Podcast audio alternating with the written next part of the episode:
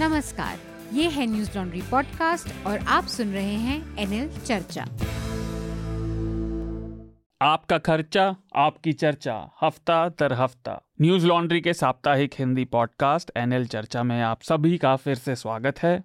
हम हफ़्ते की चर्चा और सुर्खियों की तरफ़ जाएँ, उससे पहले मैं बातचीत के लिए जो भी मेहमान हमारे साथ हैं, उनका परिचय करा दूँ। हमारे साथ आपके पारंपरिक होस्ट लेकिन इस समय वो स्टूडियो में नहीं है। इस समय पैनलिस्ट की तरह हैं अतुल जुड़ रहे हैं। हेलो अतुल कैसे हैं आप? बढ़िया बढ़िया धन्यवाद। इसके अलावा हमारे साथ स्मिता जुड़ रही हैं। स्मिता भी काफ़ी समय बाद चर्चा में फिर से जुड़ रही हैं वो इससे पहले व्यस्त थी। हेलो स्मिता आप कैसी हैं? बहुत बढ़िया। Thanks Shardul back to be back here good to be back here चर्चा में आपका भी फिर से स्वागत है और हमारे साथी और न्यूज़ लॉन्ड्री के कॉलमनिस्ट आनंद भी हमारे साथ इस इस हफ़्ते चर्चा में जुड़ रहे हैं। आनंद चर्चा में स्वागत है। नमस्कार। तो सभी से नमस्कार होने के बाद मैं फटाफट सुर्खियाँ पढ़ देता हूँ उसके बाद हम बातचीत को आगे बढ़ाएँगे। इस हफ़्ते भी पिछले हफ़्ते की तरह अचानक बहुत सारी सुर्खियाँ आई तो उनमें से कुछ खास मैं पढ़ देता हूँ। 10 मई को कर्नाटक में विधानसभा और स्थानीय निगमों के चुनाव की वोटिंग पूरी हो गई। इस बार कर्नाटक के मतदाताओं ने अभूतपूर्व रूप से बाहर आकर वोटिंग की है ऐसी खबरें आ रही हैं। और मेरे चेक करने तक प्रदेश का मतदान प्रतिशत तिहत्तर परसेंट से थोड़ा ऊपर रहा। वोटों की गिनती 13 मई को होनी है यानी कल हम शुक्रवार 12 मई को रिकॉर्ड कर रहे हैं। इसका ये भी अर्थ है कि जब तक चर्चा आप तक पहुंचेगी तब तक रिज़ल्ट आने शुरू हो चुके होंगे। आज हम इस पर विस्तार से चर्चा करेंगे भी। कर्नाटक में पूरे चुनाव का जो सरगर्मी रही जो मुद्दे रहे और जो लग रहा है कि नतीजे आ सकते हैं। अगली सुर्खी पाकिस्तान से आ, मंगलवार को इस हफ़्ते पाकिस्तान के पूर्व प्रधानमंत्री इमरान खान को भ्रष्टाचार के आरोपों में गिरफ़्तार किया गया। लेकिन उनकी गिरफ्तारी जिस तरह से हुई, उसको केवल उनके समर्थकों ने ही नहीं, बल्कि जो उनकी आमतौर पर आलोचना भी करते रहते हैं या उनके पाले के नहीं माने जाते, उन्होंने भी अनुचित ठहराया। और इसमें अब पाकिस्तान का सुप्रीम कोर्ट भी शामिल है। पाकिस्तान के कई शहरों में इसके बाद विरोध देखा गया, प्रदर्शन हुए, जिनमें लगभग 300 लोग घायल हो चुके हैं और आठ लोगों की अभी तक मरने की खबर आई है। इमरान खान की जो पॉलिटिकल पार्टी है, तहरीक इंसाफ पाकिस्तान, उसके समर्थक और सदस्य काफ़ी आग बबूला दिख रहे हैं और इस हद तक कि लाहौर के कोर कमांडर के कैप्टन जो हैं, जो कोर कमांडर हैं मतलब उनके घर में घुस गए लोग, उनके गेट वेट काफ़ी हिलाए गए, तोड़फोड़ हुई। तो ये अभूतपूर्व स्थिति है। पाकिस्तान के सुप्रीम कोर्ट ने उन्हें फ़िलहाल रिहा करने का हुक्म दिया है, लेकिन सरकार का भी फिर स्टेटमेंट आया कि कोई नहीं, हम उन्हें फिर से पकड़ लेंगे। इस पर भी आज हम चर्चा करेंगे। बृहस्पतिवार बीते दिन 11 मई को भारत के सुप्रीम कोर्ट ने दो बड़े महत्वपूर्ण फैसले दिए। पहला था जो शिवसेना में पिछले एक साल से जो दरार आई थी, जिसके बाद एक नाथ शिंदे मुख्यमंत्री बने थे, उस पूरे सिलसिले पर कोर्ट ने अपना निर्णय दिया और कोर्ट ने कहा कि गवर्नर ने जो कदम उठाए थे जो फ्लोर टेस्ट बुलाना, कुछ बागी विधायकों के चलते अविश्वास प्रस्ताव को मानना, वो वैध नहीं थे। लेकिन उन्होंने उद्धव ठाकरे को फिर से मुख्यमंत्री बहाल करने से मना कर दिया, क्योंकि ठाकरे ने सदन में फ्लोर टेस्ट पर जाने से पहले इस्तीफा दे दिया था। तो बेसिकली सिचुएशन ये है कि गवर्नमेंट तो वैध है कानूनी, लेकिन जिस प्रोसेस से वो बनी, वो अवैध ठहराया गया है। और स्पीकर की वैधता पर भी सवाल है। ये निर्णय कल ही आया है।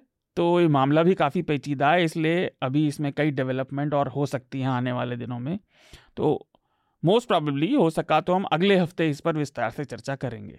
जो दूसरा निर्णय था सुप्रीम कोर्ट का, वो था दिल्ली के प्रशासन से जुड़ा हुआ। चर्चा के श्रोता जानते होंगे 2015 के बाद से उपराज्यपाल और दिल्ली सरकार के बीच लगातार खींचतान चल रही है। इसमें कोर्ट ने स्पष्ट रूप से कहा कि संविधान के अनुच्छेद 329 ए के हिसाब से उपराज्यपाल के अधिकार में केवल तीन चीज़ें हैं, पुलिस, ज़मीन और कानून व्यवस्था।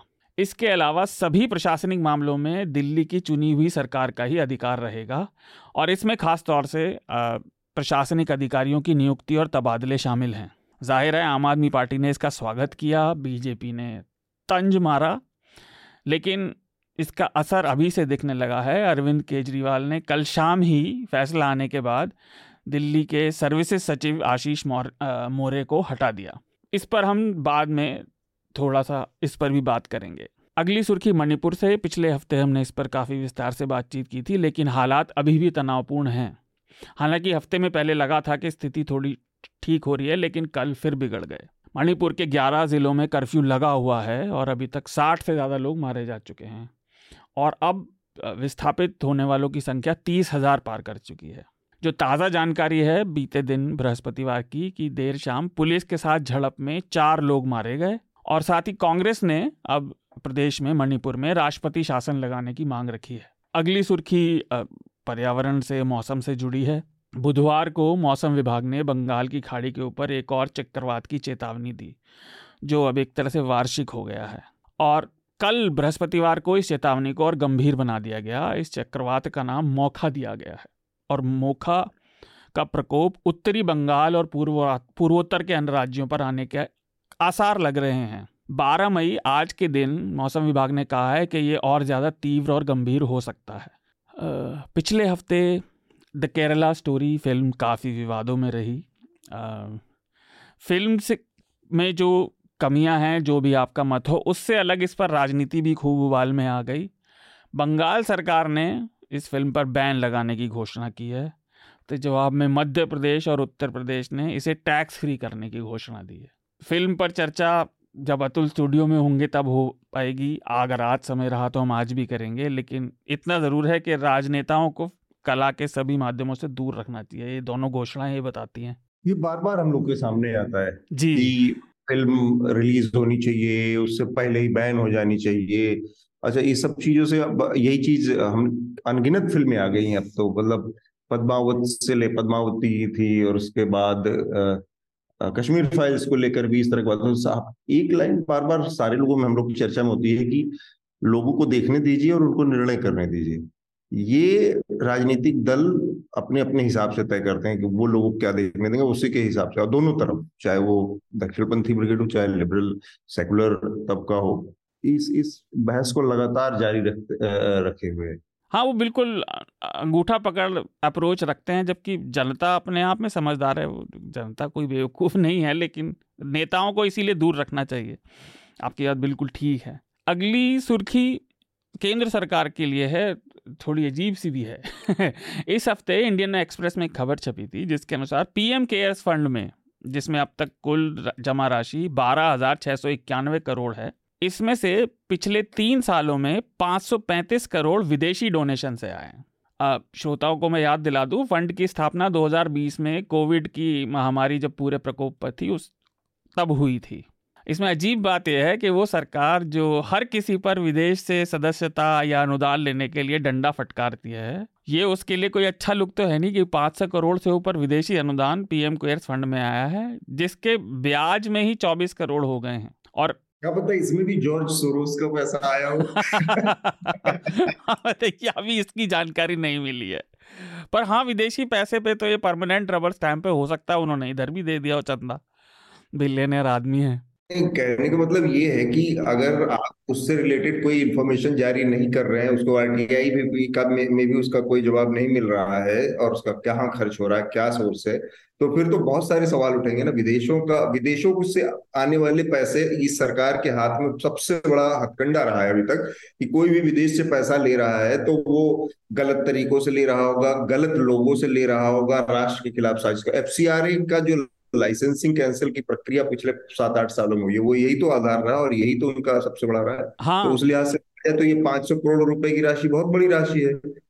535 करोड़ और मज़े की बात यह है पीएम केयर्स फंड तो एफसीआरए में आता भी नहीं है उसको उससे मुक्त रखा हुआ है। पर खैर मैं आखिरी सुर्खी पढ़ देता हूँ फिर हम चर्चा की तरफ़ चलेंगे।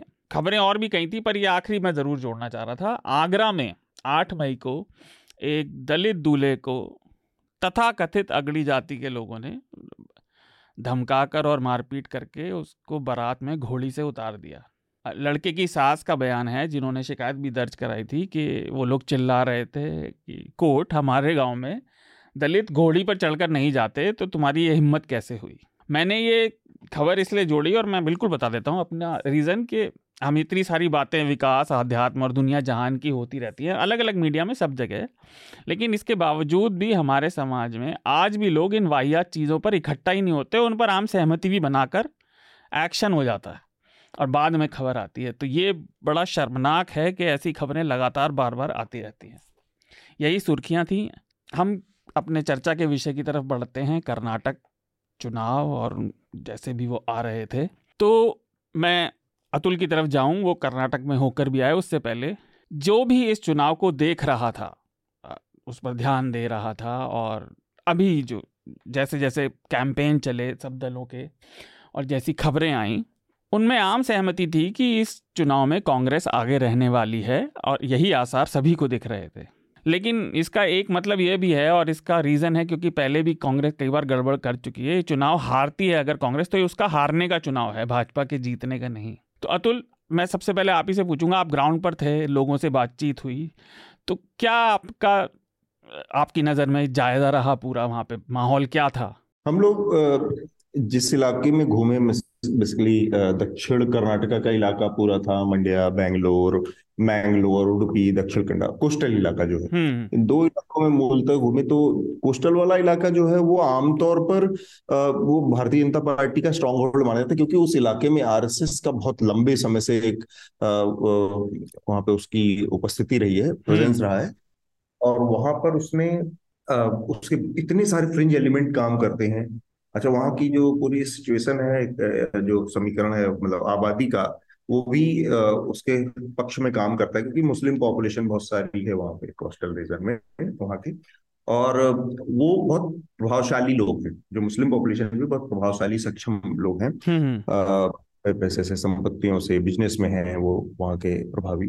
तो उस इलाके में भारतीय जनता पार्टी को ऑब्वियसली थोड़ा सा एक एज है। बड़ी मज़ेदार चीज़ है कि भारतीय जनता पार्टी और आरएसएस से ही जुड़े रहे बड़े खिलाड़ी प्रमोद मुथालिक वहाँ भारतीय जनता पार्टी के ही खिलाफ चुनाव लड़ रहे हैं। ये मैंगलोर की दक्षिण कन्नड़ा की एक करकला सीट है हम्म। वहाँ पर। करकला भी बड़ा ऐतिहासिक एक छोटा सा शहर है। मतलब वो वेस्टर्न घाट का पूरा इलाका है उसके बीच में पहाड़ियों के बीच में एक छोटा सा कस्बा है और बड़ा ऐतिहासिक है। वहाँ पर तीर्थंकर की बारहवें तीर्थंकर की बहुत बड़ी एक बड़ा स्टैचू है। जी। छह सात सौ साल पुराना। बहुत बड़ा तीस चालीस फीट ऊँचा और ऐसा। तो उस जगह से वो चुनाव लड़ रहे हैं। कहने का मतलब ये है कि भारतीय जनता पार्टी उस इलाके में मौजूद है लेकिन ओवरऑल जो बाकी जगह सेंटिमेंट दिखा उसमें वो वही सेंटिमेंट था जो एग्जिट पोल में नज़र आया है। हम्म। कर्नाटक अच्छा एक चीज़ और मेरे समझ में आई घूमते घूमते कि आमतौर पर कास्ट वाली जो पॉलिटिक्स है ना जाति वाली पॉलिटिक्स को उत्तर भारतीय जो ये राज्य हैं उनके ऊपर कर्नाटक की पॉलिटिक्स समझने के बाद मुझे लगा कि उत्तर भारतीयों के उत्तर भारतीय राज्यों के खिलाफ एक तरह से ज़बरदस्ती उनके ऊपर थोप के चिपका के और उसको सेलो टेप से चिपका के कहें लेमिनेशन करा के ठोक दिया गया है कि ये कास्ट यही यहाँ पर सिर्फ़ कास्ट की पॉलिटिक्स होती है यही सिर्फ़ कास्ट की पॉलिटिक्स होती है जाति की पॉलिटिक्स होती है। हमने पाया कर्नाटक भी में भी जाति का मसला उतना ही सच है। हाँ कर्नाटक में बहुत जाति जाति को लेकर और हम लोगों ने इस पर एक पूरा शो किया। हम्म। कर्नाटक का जो जाति का वो एक मॉर्निंग शो है हमारा वहाँ से सुगता श्रीनिवास निवास के साथ। वो केवल इसी इक्वेशन को हमने वो करने की कोशिश की है। इसी पूरे जटिलता को जाति की कि वो कितना प्रभाव रखती है कैसे काम करती है। तो मैं ये जानना चाह रहा था कि जैसा आपने बताया जातिगत राजनीति एक कर्नाटक की सच्चाई। इनफैक्ट आपने जो बात कही वो सही है। ये मिथक है कि केवल उत्तर भारत के राज्यों में, खासतौर से यूपी बिहार का नाम बहुत उछलता है।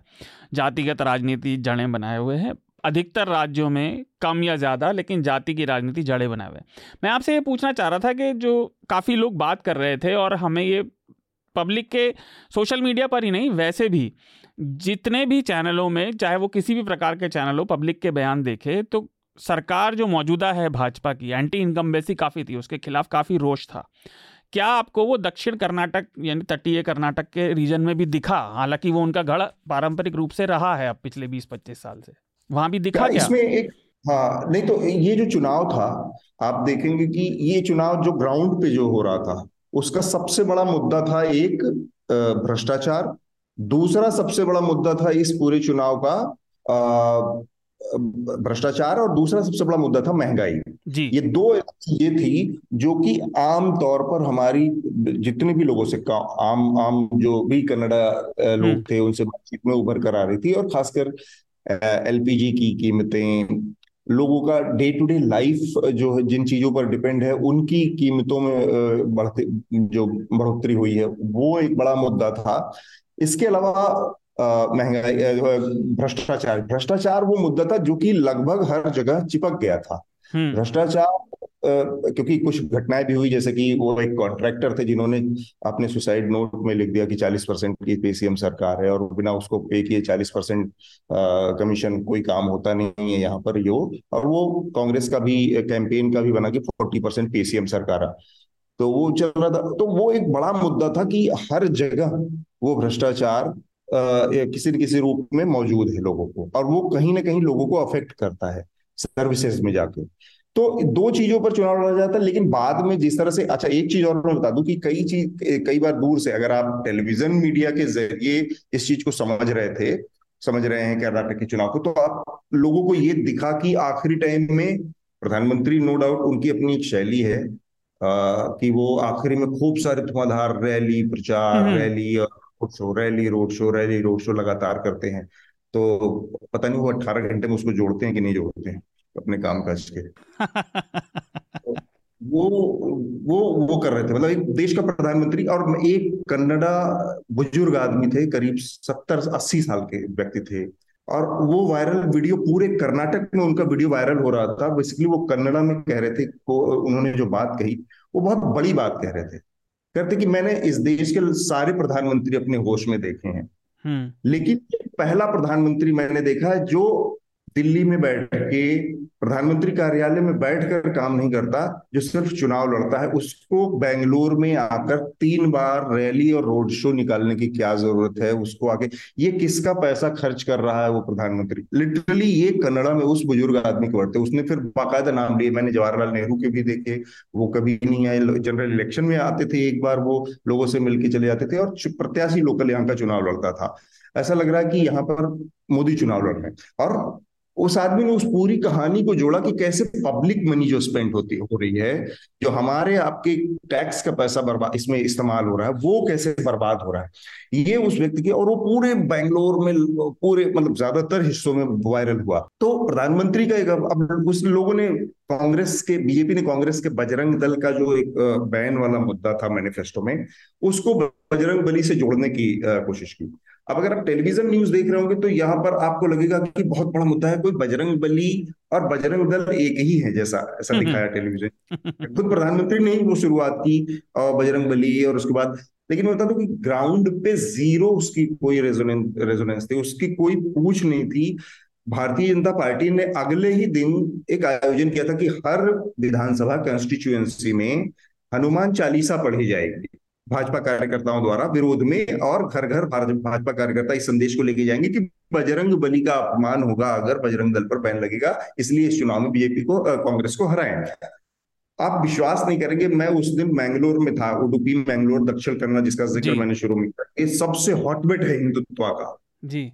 इस जगह पर मैंगलोर की विधानसभा सीट पर एक जगह पर सिर्फ़ 18 लोग आए थे इकट्ठा हुए और बेंगलोर में भी किए गए और भी बहुत सारी जगहों से वहाँ पर जो पत्रकार लोकल स्थानीय पत्रकार थे उनसे हमने बात की। लोग आए ही नहीं। मतलब उसका कोई असर ही नहीं पड़ा जो इन्होंने बजरंग दल से बजरंग बली को जोड़ने का एक पूरा अभियान चलाया। लेकिन टेलीविज़न चैनलों पर दिखा यही दिख रहा था कि कांग्रेस ने बजरंग बली का अपमान किया इसलिए सब पलट गया है सब पलट गया उसका ग्राउंड पर कोई असर नहीं था।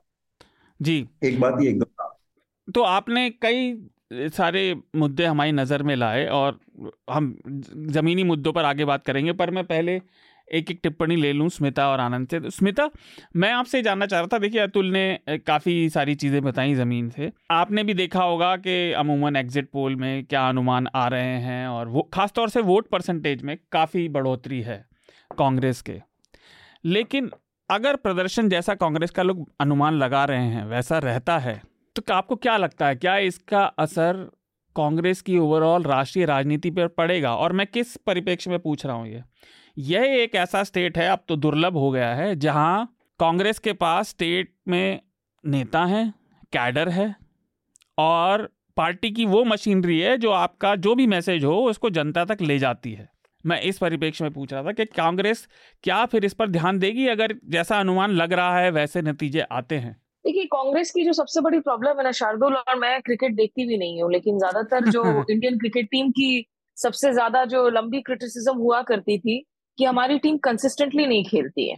वो आज छक्के लगाएगी कल जाकर जो है वो बिल्कुल ही लो स्कोर कार्ड पर आउट हो जाएगी।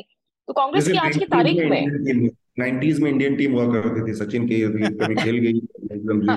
जी तो कांग्रेस की जो दिक्कत है, देखिए, कर्नाटक जैसे स्टेट अगर उनको वापस मिलता है, इसके निश्चित रूप से फ़ायदे बहुत है। आप आप आज एक ग्रैंड ओल्ड पार्टी आज आप इतने एक कम, एक ऐसे पोजीशन में आप सिमट कर रह गए हैं, जहाँ आपके पास आज राज्य है ही नहीं।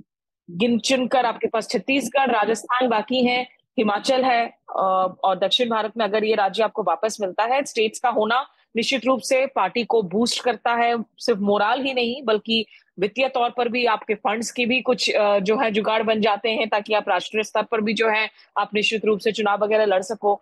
या जो कर्नाटक की बात कर रहे हैं, अतुल बात कर रहे हैं, कोस्टल कर्नाटक की इन तटीय क्षेत्रों वगैरह में, ये आज पिछले पंद्रह बीस सालों से, जब मैं भी 2008-9 से मैं बात कर रही हूँ, जब जाया करती थी कर्नाटक चुनाव कवर करने के लिए, इस साल तो मैं खैर गई नहीं हूँ तो डिस्क्लेमर की मैं ग्राउंड पर हूँ नहीं।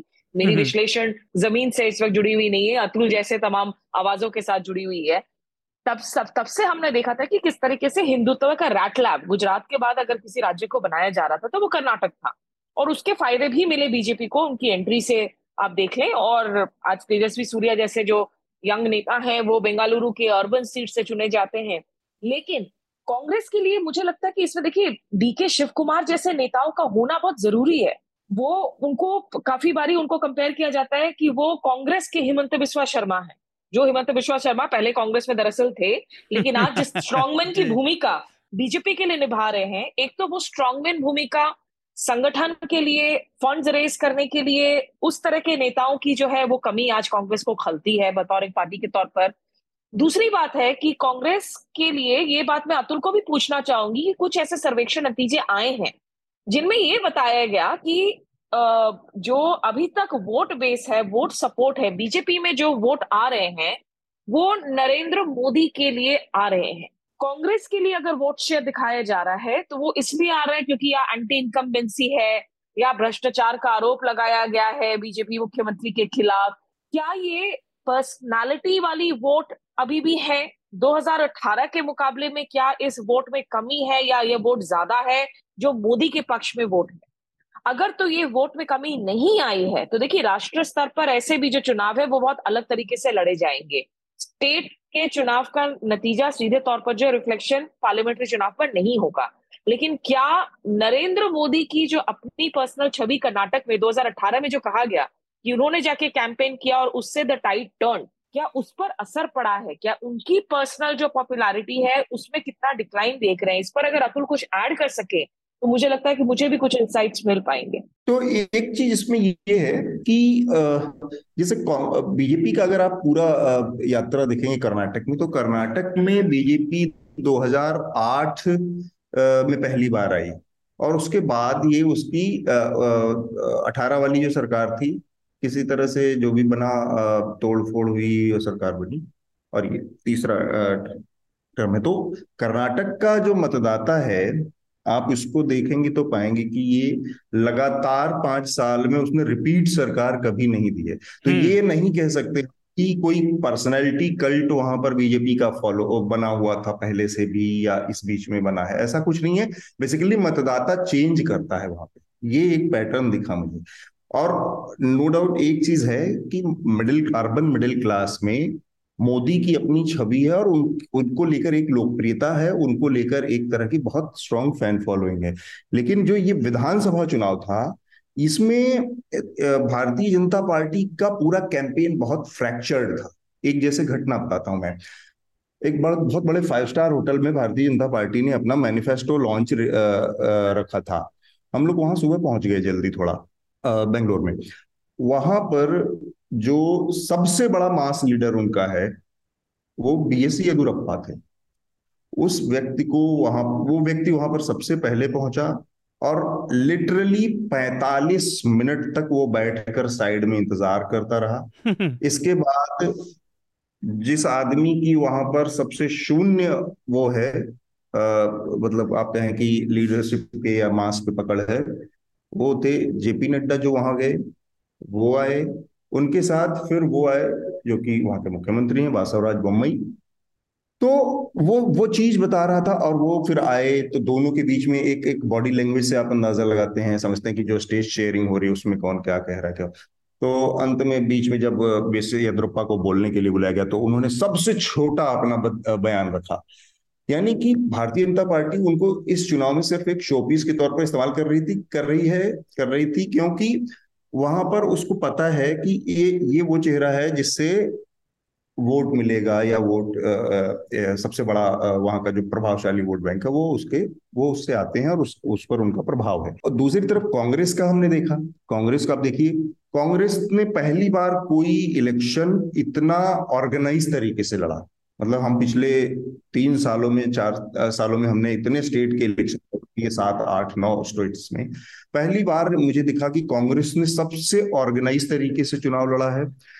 उसके, उसने अपनी जो उसका कैंपेन था, वो लोकल लीडरशिप के ऊपर पूरी तरह से डिपेंड था और वो जो लोकल लीडरशिप थी, जिसकी लड़ाइयों के बड़े चर्चे कुछ दिन पहले तक हुआ करते थे, आज से साल, डेढ़ साल पहले तक, जो कि सिद्धारमैया और डी के शिव कुमार शिव कुमार के बीच जी। दोनों के बीच की जो कैमरेडरी थी जो उनके बीच का अपना इक्वेशन था वो इतना ज़बरदस्त हो गया था और आखिर में जाते जाते जाते उन्होंने जिस तरह से साथ में बैठकर एक टाउन हॉल किया जैसा कि आपस में बातचीत की कन्वर्सेशन किया बातचीत वो वायरल हुआ बहुत वो सब बहुत पॉजिटिविटी गई।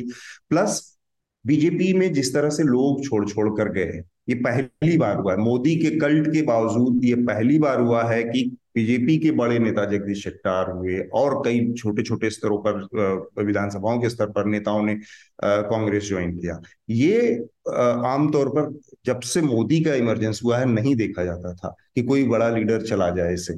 तो ये सारी चीज़ों ने मिलकर कांग्रेस के कैंपेन को मज़बूत किया। फिर भी मैं ये नहीं कह सकता हूँ कि कांग्रेस कंफर्टेबल मेजोरिटी पा रही है। वो एक बड़ा रिस्की गेम है कहना कि प्रिडिक्ट करना। लेकिन इसमें कोई शक नहीं कि कांग्रेस बहुत आगे थी। हाँ वो आगे लग रही थी। मैं आनंद की पहली टिप्पणी ले लूँ। अच्छा उससे पहले एक दो चीज़ें जो स्मिता ने जिस पर रोशनी डाली थोड़ी सी अतुल ने। तो कर्नाटक में उन्नीस में आखिरी बार ऐसा हुआ था जब मौजूदा गवर्नमेंट फिर से विधानसभा के चुनाव में फिर से चुनी गई थी। तो इतने लंबे समय से करीब पच्चीस साल से ऊपर से राज्य में रोटेटिंग, रिवॉल्विंग डोर जैसा रहता है। जे सर, जो सरकार विधानसभा में रहती है, प्रदेश की सरकार को वहाँ की जनता बदल ही देती है। ऐसा अब तक नहीं हुआ है कि वो फिर से री इलेक्ट हो जाए उन्नीस से और कर्नाटक भी कई ऐसे राज्यों में और ख़ासतौर से महानगरों में ऐसा देखा गया है, जब बैंगलोर की बात कर रहे थे अतुल कि लोकसभा और विधानसभा में वोटिंग का पैटर्न बिल्कुल अलग रहता है। सेम वोटर अलग अलग तरीके से वोट करता है। उदाहरण के लिए 2019 में भाजपा ने बैंगलोर की सारी सीटें जीत ली थी। लेकिन इस बार ज़रा भी, खुद भाजपा को भी नहीं लग रहा कि ऐसा होने के आसार भी हैं। होना तो दूर की बात है। पर आनंद, मैं आपके पास आऊँगा। और इतनी सारी बात कांग्रेस को लेकर हुई बट एक डेविल्स एडवोकेट के अगर मतलब तर्क के लिए मान लीजिए कि कांग्रेस का प्रदर्शन ऐसा नहीं रहता और हो, अगर वो सबसे बड़ी पार्टी बनकर उभर भी आती है, लेकिन बहुमत के आसपास नहीं आ पाती या बहुमत नहीं ला पाती तो आपकी राय में क्या आगे के भविष्य में, आगे जो चुनाव आने वाले हैं, जिसमें लोकसभा भी है तो कांग्रेस से कोई टक्कर की उम्मीद की भी जा सकती है फिर भाजपा को? पहले तो कांग्रेस को बहुमत ऐसा नहीं आता, ये जो वेट ऑफ़ हिस्ट्री है जो इतिहास का अपना वर्जन है अड़तीस वर्षों का उसके विरुद्ध होगा। तो ये पहले तो आप तो राष्ट्रीय परिदृश्य में यह पूछ रहे हैं कि राष्ट्रीय परिदृश्य में चुनौती तब कांग्रेस देने के लिए सक्षम होगी या नहीं। आ, इससे पहले दो तीन चीज़ों पर जिस पे चर्चा हुई जी, मैं जी, जी. मैं उस पर कुछ संक्षिप्त टिप्पणी देना चाह रहा हूँ कि पहली बात है कि सामाजिक संरचना की और जो कास्ट इक्वेशंस का ज़िक्र अतुल ने किया तो आ, मैंने पिछले महीने इस पर लिखा भी था और कर्नाटक में जो कर्नाटक जो मैसूर से 1973 में कर्नाटक का नाम पड़ा तो इस ये आज़ादी के बाद ही जब नए राज्य मैसूर का गठन मद्रास से किया गया। उसमें जो उस समय के जो सक्षम जो कि ऐसे तो अग्री जाति नहीं थे लेकिन जो सक्षम वर्ग थे सक्षम जाति थी हम्म। लिंगायत और वहाँ से पहले से जो सशक्त जाति थी वो कलिगा। तो लिंगायत का एक तरह से आंदोलन था। तो कांग्रेस ने पहले तो एकोमोडेशन लिंगायत और वो कलिगा से की। फिर हम साठ के दशक में देखते हैं कि लिंगायत में का अलग जो एक धारा चली जो कांग्रेस से फूटी तो उसके बाद सत्तर के शुरू में जो देवराज उर्स ने एक अहिंदा करके एक समीकरण बनाया। जी। अहिंदा होता था कि जो अब अल्पसंख्यक है ओबीसीज हैं और जो दलित हैं ये कांग्रेस का सामाजिक बेस बना और बाद में इसमें भी फूट आई फिर से लिंगायत को वापस भी लाने की कोशिश की गई। बहुत तरह की बातें हैं इसमें, अब उतनी उतना डिटेल में नहीं जाऊँगा, लेकिन जो ओपनिंग डोर था ये लिंगायत समुदाय का, फिर जो ये तटीय क्षेत्रों में आरएसएस का कार्य या संघ परिवार का तो ओबीसी के एक कुछ क्षेत्र में लिंगायत में और कुछ क्षेत्रों में ओपनिंग मिली। उसी में जेडीएस जो मैसूर क्षेत्र में वो कालीगा में अपनी पैठ बनाई। लेकिन इसमें एक बात महत्वपूर्ण है आप देखिएगा कि पिछले कई चुनाव में ऐसा हुआ है कि कांग्रेस का जो वोट शेयर है वो भाजपा से ज़्यादा रहा है। जी। लेकिन भाजपा को ज़्यादा सीटें मिल गई हैं। इसका इसका एक कारण है कि सत्तर करीब सीटें ऐसी हैं जिसका समीकरण ऐसा है कि वहाँ जो कंसंट्रेशन है भाजपा के पारंपरिक वोटर्स की वो ज़्यादा है। तो चूँकि कंसंट्रेशन ज़्यादा है तो वो सीटों में तब्दील हो जाती है। हम्म। लेकिन वाइडर सोशल बेस होने के बावजूद जो कांग्रेस का वोटर है वो सामाजिक गुट जो है वो पूरी कर्नाटक में इधर उधर बिखरे हैं। हाँ, एक तो तरह से उनका वोटर बेस पूरे प्रदेश में बिखरा हुआ है। कंसोलिडेशन नहीं हो पाता हाँ, है। ये कई चुनाव विश्लेषक इसका ये कारण बताते हैं। जी। तो तीसरी चीज़ है कि प्रधानमंत्री का जो कैंपेन मोड है ये एक आ, मेरे ख्याल से वो एक ऐसे बड़े मंच पे एक प्रचारक तौर पे उन, उन, उन उनका प्रधानमंत्री के तौर पे उदय भी जो है एक कैंपेन कमेटी के चीफ के रूप में हुई थी। तो उन्नीस दो हज़ार तेरह में लड़ाई उसी की थी कि कैंपेन कमेटी की का चेयरमैन कौन बनेगा। तो उनका जो ये एक कह सकते हैं इवेंट मैनेजमेंट का और इस इसका उदय उसके मतलब उसकी आलोचना भी है और वही शायद वो वो जो कई बार आपका स्ट्रेंथ भी जो है आपका वीकनेस बन सकता है। तो वही उनके साथ भी है। उसके, उसको, उनको प्रशंसक भी मिलेंगे, आलोचक भी मिलेंगे। ये इसमें एक बात और है कि राष्ट्रीय परिदृश्य पे इसका ये है कि पिछली बार मेरे ख्याल से 25 सीटें कर्नाटक में, भाजपा को आई थी लोकसभा में। अब एक वर्ष बाद इस विधानसभा चुनाव का, जैसा अतुल बता रहे थे कि ये विधानसभा चुनाव इसलिए भी देखा जाएगा कि रिटर्न ऑफ़ द लोकल जी। जो रिटर्न ऑफ़ द लोकल जो कैंपेन डिस्कोर्स में है वो भी इस कर्नाटक चुनाव का एक एक धारा वो भी दिख रही है। लोकसभा चुनाव में इसके आसार लोग मानते हैं कि कम है कि रिटर्न ऑफ़ द लोकल होगा। इसलिए फिर भी मैं मानूँगा अगर कांग्रेस जीतती है तो ये जो कि एलिफेंट इन द रूम है कि लोग कहने कहते नहीं है लेकिन एक महत्वपूर्ण बात है कि चुनावी कैंपेन के लिए एक फाइनेंशियल रिसोर्स बेस मिलेगा कांग्रेस को। जी।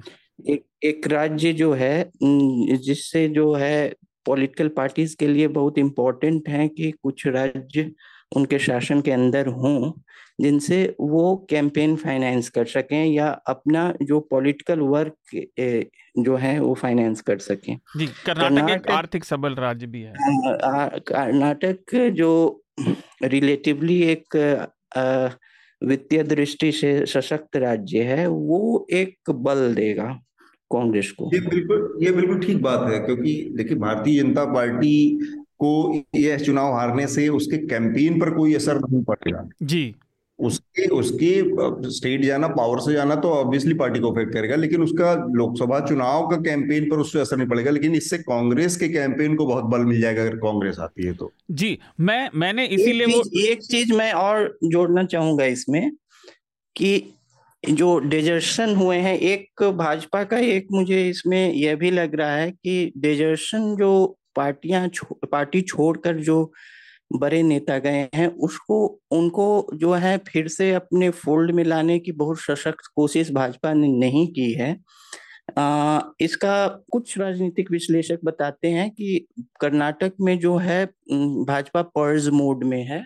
वो चाहती है कि जो वरिष्ठ नेता हैं जो कि अब सेंट्रल कमांड के निर्देश पर भारी पर रखते हैं या उसको नहीं मान सकते हैं या हम्म। उसमें एक रिस्क देखा जाएगा उसको पर्ज करने में है और ये चुनाव भी दाव लगा, पर लगाने पे है इस पे इस अपने मुहिम में जी जी वो अनुशासन लाना चाहते हैं भले ही नुकसान हो जाए।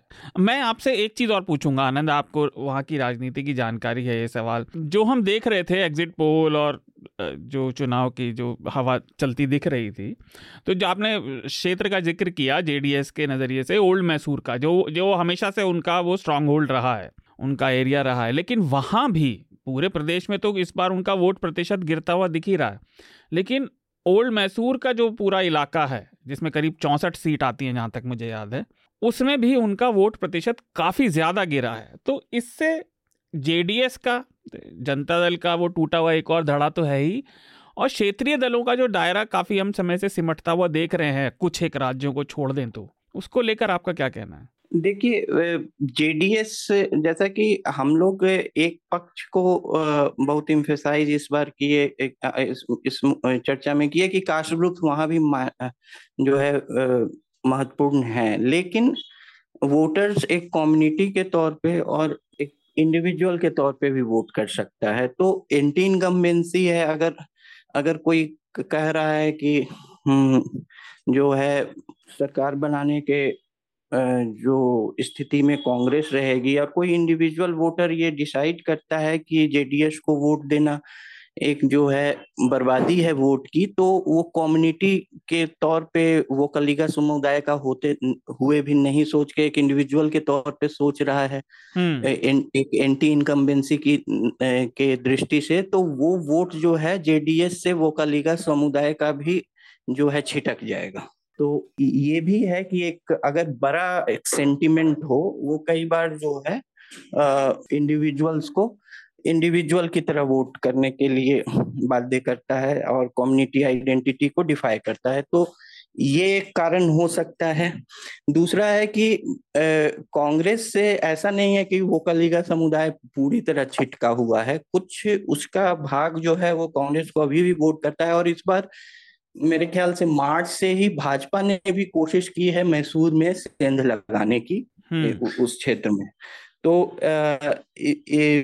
क्योंकि अगर सेचुरेट हो गए हैं सोशल ब्लॉक्स में सभी के वोट तो जो कंसोलिडेटेड वोट बैंक किसी का स्ट्रॉन्ग होल्ड माना जा रहा है तो उसी में लोग अपनी नई ओपनिंग देखते हैं ये कारण हो सकते हैं मेरे ख्याल से क्षेत्रीय पार्टियों का के में पतन तो नहीं कहा जा सकता। क्षेत्रीय पार्टियाँ जो है, भारत के कई राज्यों में बहुत सशक्त हैं और राष्ट्रीय पार्टियों को, की तो चिंता यही है कि अब उनको वहाँ उन राज्यों में क्षेत्रीय पार्टियों का पिछलग्गू बनना पड़ेगा गठबंधन में, जहाँ की वो पार्टियाँ मज़बूत हैं और वो राष्ट्रीय पार्टियाँ कमज़ोर।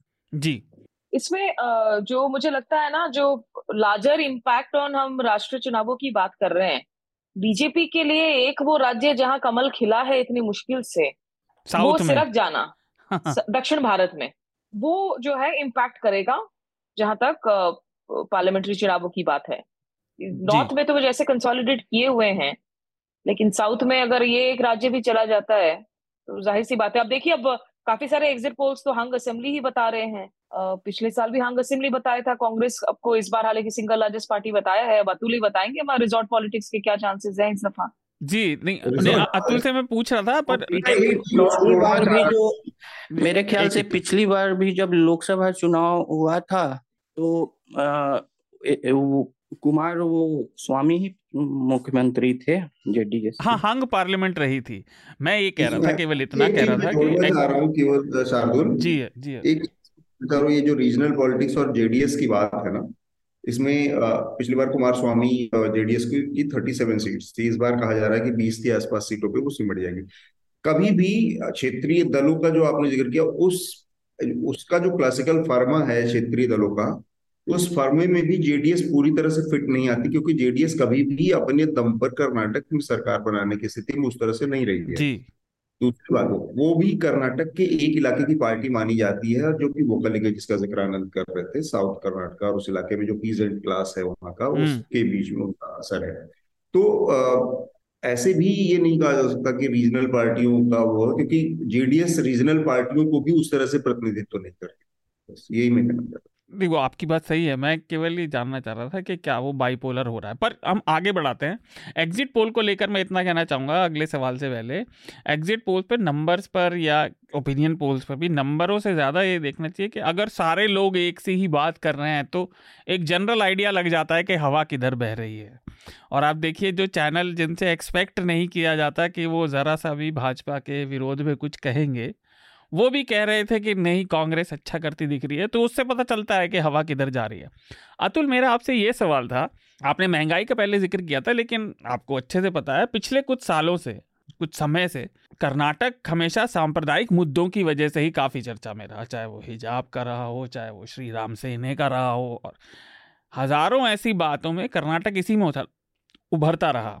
आपने ज़मीन पर वोटरों से बात की, उसका वोटरों में कितना प्रभाव दिखा, और क्योंकि जो एग्जिट पोल की हम बात कर रहे थे, उसमें जो गरीब तबके के लोग हैं पूरे प्रदेश में, वो काफ़ी ज़्यादा कांग्रेस के लिए वोट करते दिख रहे हैं। एक एग्जिट पोल में देख रहा था, मेरे ख्याल से एक्सिस का था, जिसमें बताया था कि जो दलित सेक्शन का वोट है, वो साठ प्रतिशत से ज़्यादा कांग्रेस को मिलता दिख रहा है। तो क्या इन सांप्रदायिक मुद्दों का कोई असर बिल्कुल भी नहीं रहा जो भाजपा ने इतने ज़्यादा उछाले? इसमें क्या है इसको ये बहुत महत्वपूर्ण सवाल है खासकर कर्नाटक की पॉलिटिक्स का इसको थोड़ा समझने की ज़रूरत है। इसका बहुत एक हिस्टोरिकल पर्सपेक्टिव भी उसको भी जानने की ज़रूरत है। हम्म। ये जो पूरा कम्युनलिज्म जैसे पिछले चार साल जो कर्नाटक में बीजेपी की सरकार चली है उसने काफ़ी हद तक उसका जो पॉलिसी के लेवल पर उसका जो रवैया रहा, जो अप्रोच रहा, जो झुकाव रहा, वो हिंदुत्व की लाइन पर रहा और हार्डकोर हिंदुत्व की लाइन पर रहा, उनको कुछ करने की, जैसे इस सरकार ने पहली बार वहाँ पर काउस स्लॉट लॉ बनाया पहली बार वहाँ पर एंटी कन्वर्जन बिल लेके आई। वो हिजाब के मसले पर भी उसने अपना रुख साफ़ किया कि वो नहीं होना चाहिए वो एंटी हिजाब है ये सारी चीज़ें। हम्म। तो पॉलिसी के लेवल पर बीजेपी लगातार ये काम कर रही थी तो हिंदुत्व उस ऑब्वियसली वो बीजेपी है तो उसके हिंदुत्व उसकी पॉलिटिक्स लेकिन कर्नाटक में एक स्टेप आगे जाकर उसको इम्प्लीमेंट करने का काम किया था इस पूरे चार साल के दौरान एक चीज़। दूसरी चीज़ ये जो कर्नाटक को लेकर पूरी बात हो रही है जो कम्युनलिज्म के हमेशा कुछ ना कुछ कि आज लब जिहाद का कोई एक मसला आ गया परसों फिर काउसलॉटर का लेकर कोई मसला आ गया उसके अगले दिन कोई आ, ये सपोज़ हिजाब वाला आया था फिर बजरंग दल श्री राम से ने लगातार मंदिरों के फ्रूट सेलर्स को मंदिर के सामने से बाहर हटाने का मसला आ गया। तो इस तरह के बहुत सारे लगातार। वो क्या है कि ये सारे फ्रिंज एलिमेंट करते हैं, लेकिन ये सारा का सारा जो मामला है, ये उसी कोस्टल इलाके के तीन चार जिलों में सिमटा हुआ रहता है। और नेशनल मीडिया इस चीज़ को बहुत अच्छे तरीके से आइडेंटिफाई नहीं करता या दिखा, समझा नहीं पा रहा है खासकर टेलीविज़न मीडिया, कि ये एक इलाके की प्रॉब्लम है जिसको पैन कर्नाटका प्रॉब्लम बताई जाती है। वरना बेंगलुरु या मैसूरू का इलाका है, वहाँ पर कोशिश करते हैं इनके फ्रेंच एलिमेंट वहाँ पर, लेकिन वहाँ पर इनकी उस तरह से ना तो साख है, ना इनकी कोई पूछ है।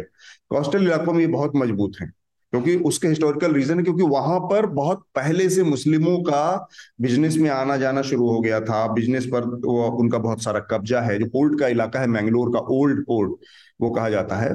वो दो तीन चीज़ों का बहुत इंपॉर्टेंट सेंटर है। एक तो मसालों का और दूसरा मछलियों का बहुत बड़ा सेंटर है। तो मछलियों का जो पूरा का पूरा व्यापार है उसमें मुसलमान आदि थे। मसालों के व्यापार में और खासकर वहाँ से इंटरनल जो देश के अंदर वहाँ सब मसालों का पूरा व्यापार है, उस पर हिंदू जो वहाँ की दो बड़ी महत्वपूर्ण सवर्ण जातियाँ, शेट्टी रॉय, इन लोगों का पूरा शेट्टी रॉय को अगर मैं थोड़ा फिल्मी अंदाज में समझाऊं तो जिस कम्युनिटी से शिल्पा शेट्टी और ऐश्वर्या राय राय आती हैं। एग्जैक्टली ये वही वही कम्युनिटी है जो वहाँ पर सबसे प्रभावशाली है बिज़नेस में वहाँ पे तो वो हिंदुओं का कब्जा था और उस पर मुसलमानों का। उस इलाके में ये सारा का सारा फ्रिंज एलिमेंट्स के ज़रिए आरएसएस ने बहुत सारा काम किया लगातार बढ़ाया उस पर पुशबैक हुआ क्योंकि वहाँ पर ज़मीन भी जहाँ पर एक सर्टेन अमाउंट की मुसलमान मुस्लिम पॉपुलेशन होती है वहाँ पर इस तरह के नैरेटिव्स को पुश करने में आसानी होती है मदद मिलती है। जैसे हमने हिमाचल कवर किया हिमाचल में वो सारी चीज़ें क्यों नहीं काम कर रही? थी। इन्होंने प्रधानमंत्री ने खुद जब कैंपेन शुरू किया तो हिमाचल में वो सब नहीं चला क्योंकि वहाँ पर दो परसेंट से कम मुस्लिम पॉपुलेशन है। तो आप जिसके खिलाफ भय पैदा करके वो पॉलिटिक्स करना चाह रहे हो वो वहाँ है नहीं। खैर तो ये पैन कर्नाटका प्रॉब्लम नहीं है। बाकी जगहों पे इतना और इतना इंटरमिंगलिंग जैसे टीपू सुल्तान टीपू सुल्तान का हाँ। पूरा अब टीपू सुल्तान को आज जिस तरह से यहाँ पर नॉर्थ इंडिया में या टीवी चैनलों ने उसको एक, एक विलेन के तौर पर पेश करना शुरू किया। लेकिन टीपू सुल्तान लड़ किससे रहा था? जब आप इसमें जाएँगे, तब आपको समझ में आएगा कि आप कैसे उस उस उस उस, उसकी लड़ाई को कैसे आप आइडेंटिफाई नहीं करो वो अंग्रेज़ों से लड़ रहा था। जिन अंग्रेज़ों से आज़ादी के लिए 200 साल मतलब डेढ़ सौ साल सौ साल तक पूरी चली, वो वो भी तो उन्हीं अंग्रेज़ों से लड़ रहा था। कहने का मतलब ये कि इस तरह की जो कहानियाँ हैं, पूरी बनाई गई वो उस इलाके में काम नहीं करती क्योंकि वहाँ पर इंटरडिपेंडेंसी बहुत इंटरडिपेंडेंसी बहुत ज़्यादा है। Inter inter religious interdependency business में और तमाम तरीकों से। लैंग्वेज का मसला जो है वहाँ पर वो बहुत पावरफुल है। हर आदमी वही लैंग्वेज बोलता है और उसका बड़ा कमिटमेंट है उस लैंग्वेज के लिए जो वहाँ की local language Tulu language Kannada जो। भी उनकी अपनी अपनी तो वो सारी चीज़ें मिल उनको एक करती हैं कहीं ना कहीं ले जाके। तो उस चीज़ को समझने की ज़रूरत है कि जो चीज़, जो जिस हिंदुइज्म, सर, इसीलिए मैंने कहा कि सरकार ने पाँच साल पूरी तरह से मतलब प्रो हिंदुत्व जो एक्सट्रीम हिंदुत्व पॉलिसीज़ को सपोर्ट किया। लेकिन उसका रेजोनेंस लोगों के बीच में जो है, वो प्रो कर्नाटक मतलब पैन कर्नाटका नहीं वो एक पॉकेट की प्रॉब्लम ज़्यादा है, जिसको नेशनल मीडिया दिखाता इस तरह से है कि जैसे ये पूरे कर्नाटका में ही हो रहा है। जी अतुल तो हमने इस पर काफ़ी चर्चा करी। स्मिता, मैं आपकी इस मुद्दे पर और कोई आखिरी टिप्पणी चाहूँगा। साथ में मैं ये राइडर ज़रूर जोड़ रहा हूँ, भले ही आप ग्राउंड पर नहीं गई, पर आप इतनी सीज़न जर्नलिस्ट हैं। तो आपकी लोगों से तो बात हो रही होगी जो वहाँ ग्राउंड पर गए और लोगों से। क्या आप ऑन एयर प्रिडिक्ट करना चाहेंगी कि आपको क्या लग रहा है रिज़ल्ट क्या रहेगा? क्रिस्टल गेजिंग का ये जो मुश्किल जॉब है, मुझे लग रहा है कि एडवांटेज कांग्रेस डेफिनेटली है, इसमें कोई शक नहीं है, पर ये हंग असेंबली होगा या नहीं, उसके आसार पर्सनली मुझे लग रहे हैं कि शायद थोड़ा सा रिज़ल्ट उससे ज़्यादा क्लियर आएगा। अच्छा ठीक। आनंद, आपकी आखिरी टिप्पणी, और एक चीज़ मैं भूल गया, और उसमें आप सभी अगर कुछ जोड़ना चाहें तो एक एक मुद्दा मैं उठाना भूल गया। भ्रष्टाचार की बात हुई थी तो मैं बताना चाहूँगा, अभी कुछ दिन पहले एक रिपोर्ट आई थी, मेरे दिमाग से इस समय नाम निकल रहा है कि वो किस संस्थान ने दी थी। लेकिन कर्नाटक का प्रशासन सबसे भ्रष्ट प्रशासक राज्यों में से एक रहा है और वो सरकार किसी की भी रही हो ऐतिहासिक तौर पे। कर्नाटक में इतना ज़्यादा भ्रष्टाचार हुआ है कि वहाँ की जनता त्रस्त रही है। तो जो ये गुस्सा है जनता का ये वाजिब भी है और वो हर सरकार के खिलाफ रहा है। ऐसा नहीं है कि वो बिल्कुल फेयर पॉइंट रखते हैं। शार्दुल मुझे लगता है इसमें जो ये बीजेपी की बार बार थियरी रहती है ना राज्य चुनावों में वो जो डबल इंजन ग्रोथ की बात कर रहे होते हैं कि आपकी राज्य में बीजेपी है केंद्र में बीजेपी आपको फ़ायदा हो रहा है ये दिल्ली में भी उसकी हवा निकली पंजाब में उसकी हवा निकली तो कर्नाटक में भी मुझे लगता है कि ये बीजेपी को भी जो है रिविजन करना होगा कि आप राष्ट्रीय हिंदुत्व के मुद्दे को लेकर आप एक राज्य को जीतना चाह रहे हैं। सदर्न स्टेट्स में बीजेपी को सोचना चाहिए कि आज की तारीख में अगर एक सौ उनतीस संसद में टोटल पाँच दक्षिण राज्यों की सीटें हैं। उनमें से उनतीस सीटों पर बीजेपी काबिज है। तो जो उनकी कल्चरल आइडेंटिटी है लिंग्विस्टिक आइडेंटिटी है वहाँ की जो प्रशासनिक मुद्दे है वहाँ का एक बहुत अलग पैटर्न होता है। दक्षिण भारत में ज़्यादातर राज्यों में देखने को मिलता है। तमिलनाडु जैसे स्टेट्स को हम प्रोग्रेसिव मानते हैं वित्तीय आर्थिक मुद्दों पर। वो चाहे डीएम के आए ए आई डीएम के आए तमाम राज्यों में कोई ना कोई पार्टी बदलती रहती है, सरकारें बदलती रहती है, लेकिन काम प्रोजेक्ट्स चलते रहते हैं। तो नॉर्थ इंडिया से काफ़ी डिफरेंट है वहाँ का एथॉस आप नॉर्थ इंडिया के एथॉस को लेकर और अपने राष्ट्रीय हिंदुत्व के मुद्दों को लेकर आप दक्षिण भारत में अगर राज्य के चुनावों को लड़ना चाहेंगे तो उस पर निश्चित रूप से सवालिया निशान लगेंगे कि आप किस हद तक उसमें कामयाब हो सकते हैं। जी।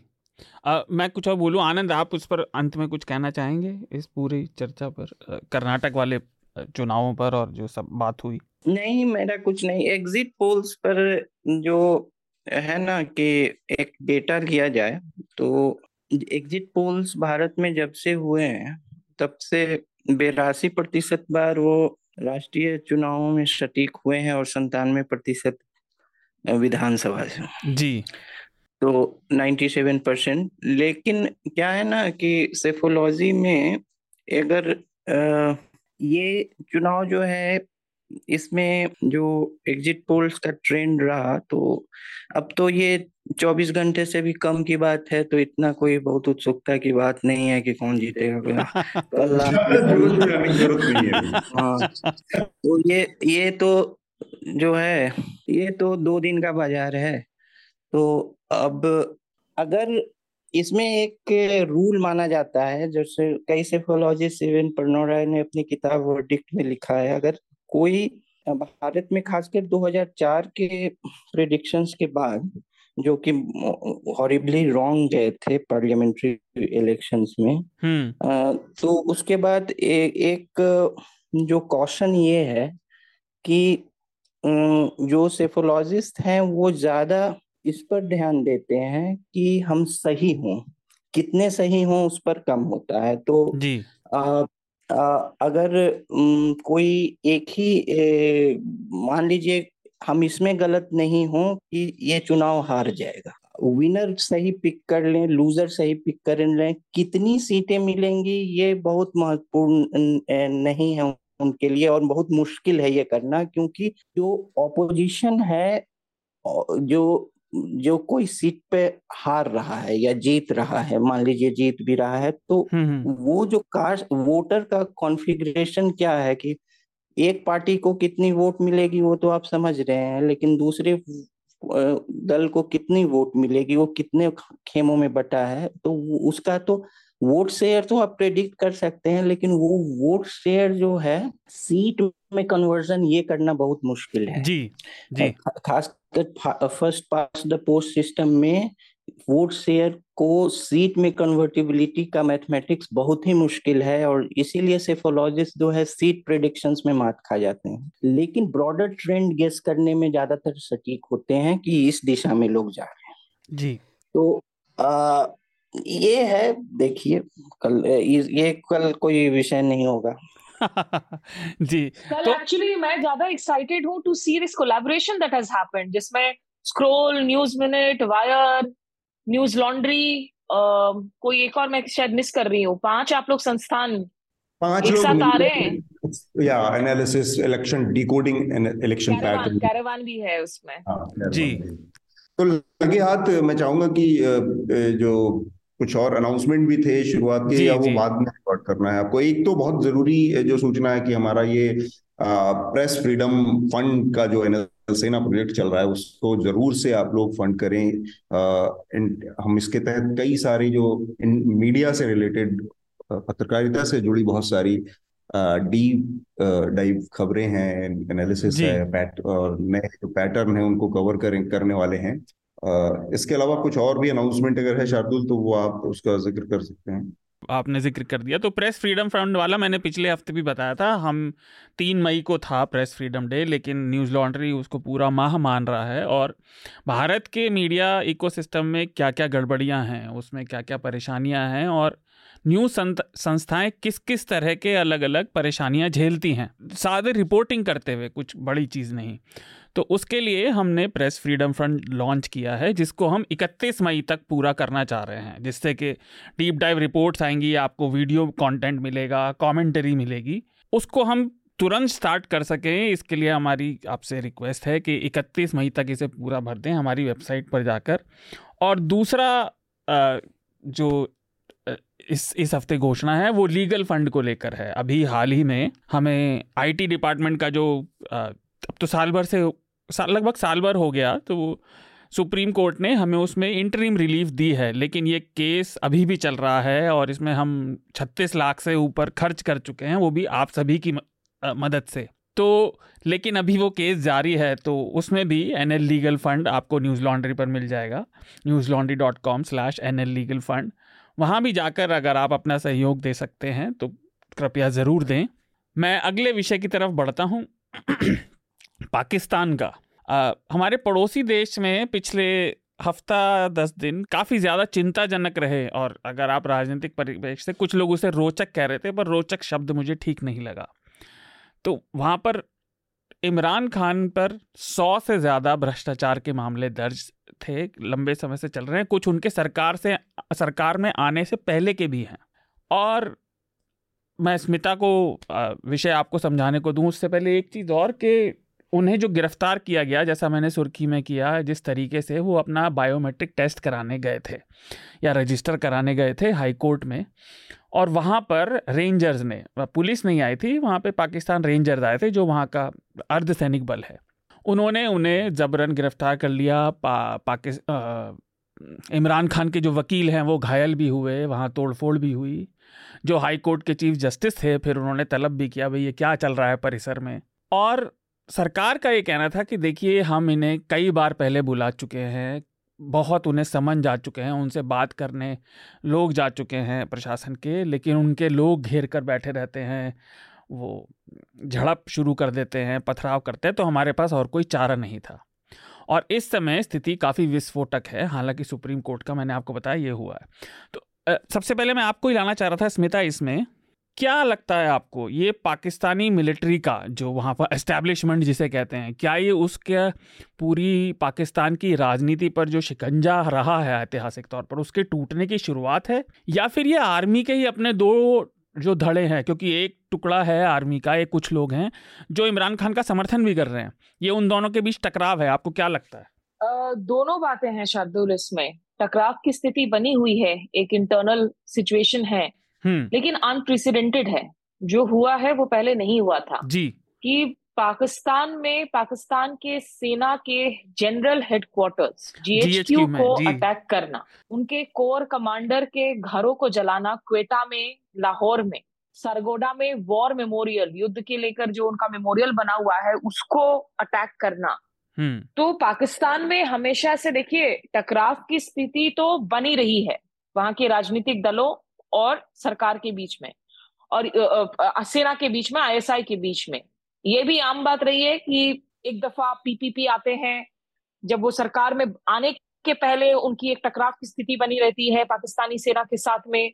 सरकार आकर जो है कुछ दिन तक सरकार चलती है सेना के ब्लेसिंग्स के साथ में फिर वापस वो बाहर चले जाते हैं। लेकिन इस दफ़ा जो जो बात अलग है एक तो ये जो लोगों का हुजूम नज़र आ रहा है। अब हम्म। इसमें मैं ये मानती हूँ कि ये सिर्फ़ और सिर्फ़ स्पॉन्टेनियस नहीं हो सकता है। आज हमने देखा है कि जो पाकिस्तान तालिबान है उन्होंने बकायदा समर्थ बयान देकर समर्थन जारी किया है इन तमाम प्रोटेस्ट को। तहरीक तालिबान पाकिस्तान की बात कर रही हैं जी तारीख टीटीपी की बात कर रही हूँ मैं। जी, जी. आ, तो टीटीपी का समर्थन बयान के ज़रिए जारी किया गया।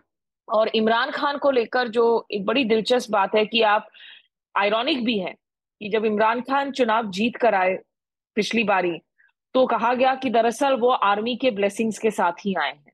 उनको काफ़ी सारे उनके क्रिटिक्स ने नाम दिया उसमें कहा कि आप सेना के पपेट हैं कठपुतली हैं आप इन द डिम हैं आपकी अपनी जो है कोई वजूद नहीं है आपका अपना कोई इंटेलिजेंस नहीं है। इमरान खान की शख्सियत आज की तारीख में एक कॉकटेल वाली शख्सियत है। हम्म। उसमें आप अरविंद केजरीवाल को जोड़िए आप डोनाल्ड ट्रंप को जोड़िए प्लस इमरान खान को जोड़िए। 2013 हम्म। के चुनाव कवर करने के लिए मैं गई हुई थी शार्दुल पाकिस्तान में मुझे हम्म। याद है और हम लोग एयरपोर्ट से लैंड करने के साथ ही सबसे पहले रवाना हुए थे शौकत खानम अस्पताल क्योंकि जैसे ही हम लैंड किए तो हमें पता चला कि एक्सीडेंट हो गया है स्टेज से इमरान खान गिर गए हैं और उनको चोट आई है तो जिस कैंसर हॉस्पिटल का उन्होंने लिटरली हाथ में कटोरा लेकर लोगों से चंदा इकट्ठा कर करके जिस हॉस्पिटल का निर्माण किया था उसी हॉस्पिटल में एडमिटेड थे और उस हॉस्पिटल के बाहर लोगों का जो मानव समुद्र था हुजूम था उन चुनावों में इमरान खान की पार्टी जीती नहीं थी। हम्म। नवाज़ शरीफ जीत कर आए थे। लेकिन एक फोर्स के तौर पर लगभग दो दशक के राजनीति के बाद एक फोर्स के तौर पर उभरे थे इमरान खान उस चुनाव में। और आज इसमें कोई शक नहीं होनी चाहिए कि इमरान खान एक पॉपुलर नेता हैं। जी। डोनाल्ड ट्रंप की तरह वो एक डिवाइसिव फोर्स भी हैं। वो एक पोलराइजिंग फोर्स भी हैं। वो उन आम लोगों को जोड़ ज़रूर रहे हैं, जो लोग यहाँ पर उन्हीं दो पुरानी पार्टियों से पीपीपी पीएमएलएन से परेशान हो चुके हैं। लगातार दो ही राजनीतिक घरानों के आप शासन में बने रहने से जो बिल्कुल परेशान हो चुके हैं, आज आप उनकी फॉरेन डेट्स देखें, उनकी महँगाई का स्तर देखें, उनकी मुल्क की गरीबी और वहाँ नौजवानों के लिए नौकरियों का ना होना देखें इन तमाम चीज़ों से वहाँ की जनता त्रस्त है इस समय महँगाई बहुत भी है। हैं बहुत बहुत आप उनकी एक्सटर्नल डेट्स पिछले साल की अगर बात करूँ तो लगभग नब्बे अरब अमेरिकी डॉलर था पिछले साल मैं जून की बात कर रही हूँ हम्म, हम्म। तो पाकिस्तान की लगातार अर्थनीति को लेकर बहुत से वहाँ के लोग हैं जिनको अब ये भी लगने लगा है कि बार बार वहाँ का जो सत्ता परिवर्तन है वो आर्मी और आईएसआई डायरेक्टली या इनडायरेक्टली उन्हीं के ज़रिए हो रहा है। तो आज की तारीख में अगर चुनाव होते हैं पाकिस्तान में, इमरान खान निश्चित रूप से उन चुनावों में बहुत बेहतरीन प्रदर्शन करेंगे, क्योंकि एक बड़ा तबका लोगों का आज उनके साथ खड़ा है। लेकिन ये वो तबका भी है जिनको वो यूनाइट करने के साथ ही वो उनका ध्रुवीकरण भी कर रहे हैं, वो उनको बहुत ज़्यादा एक डिवाइसिव फोर्स भी बना रहे हैं, वो तबका भी है जो हाथों में बंदूक लेकर, पत्थर लेकर सड़कों पर जा रहा है। हम्म। तो एक डेंजरस स्थिति बनी है। ये पहली बार मुझे लगता है पाकिस्तानी आर्मी को भले ही उनका अंदरूनी भी एक लड़ाई है उनकी धड़े आपस में टकराव की स्थिति में बने हुए हैं लेकिन पाकिस्तान की आर्मी के लिए एक ऐसी राजनीतिक शख्सियत जिसके पीछे आज जनता का सपोर्ट भी है वो पीपीपी या पीएमएलएन के मामले में इस तरह का कार्डर सपोर्ट उन्होंने नहीं देखा था जैसा आज वो इमरान खान के लिए देख रहे हैं। जी।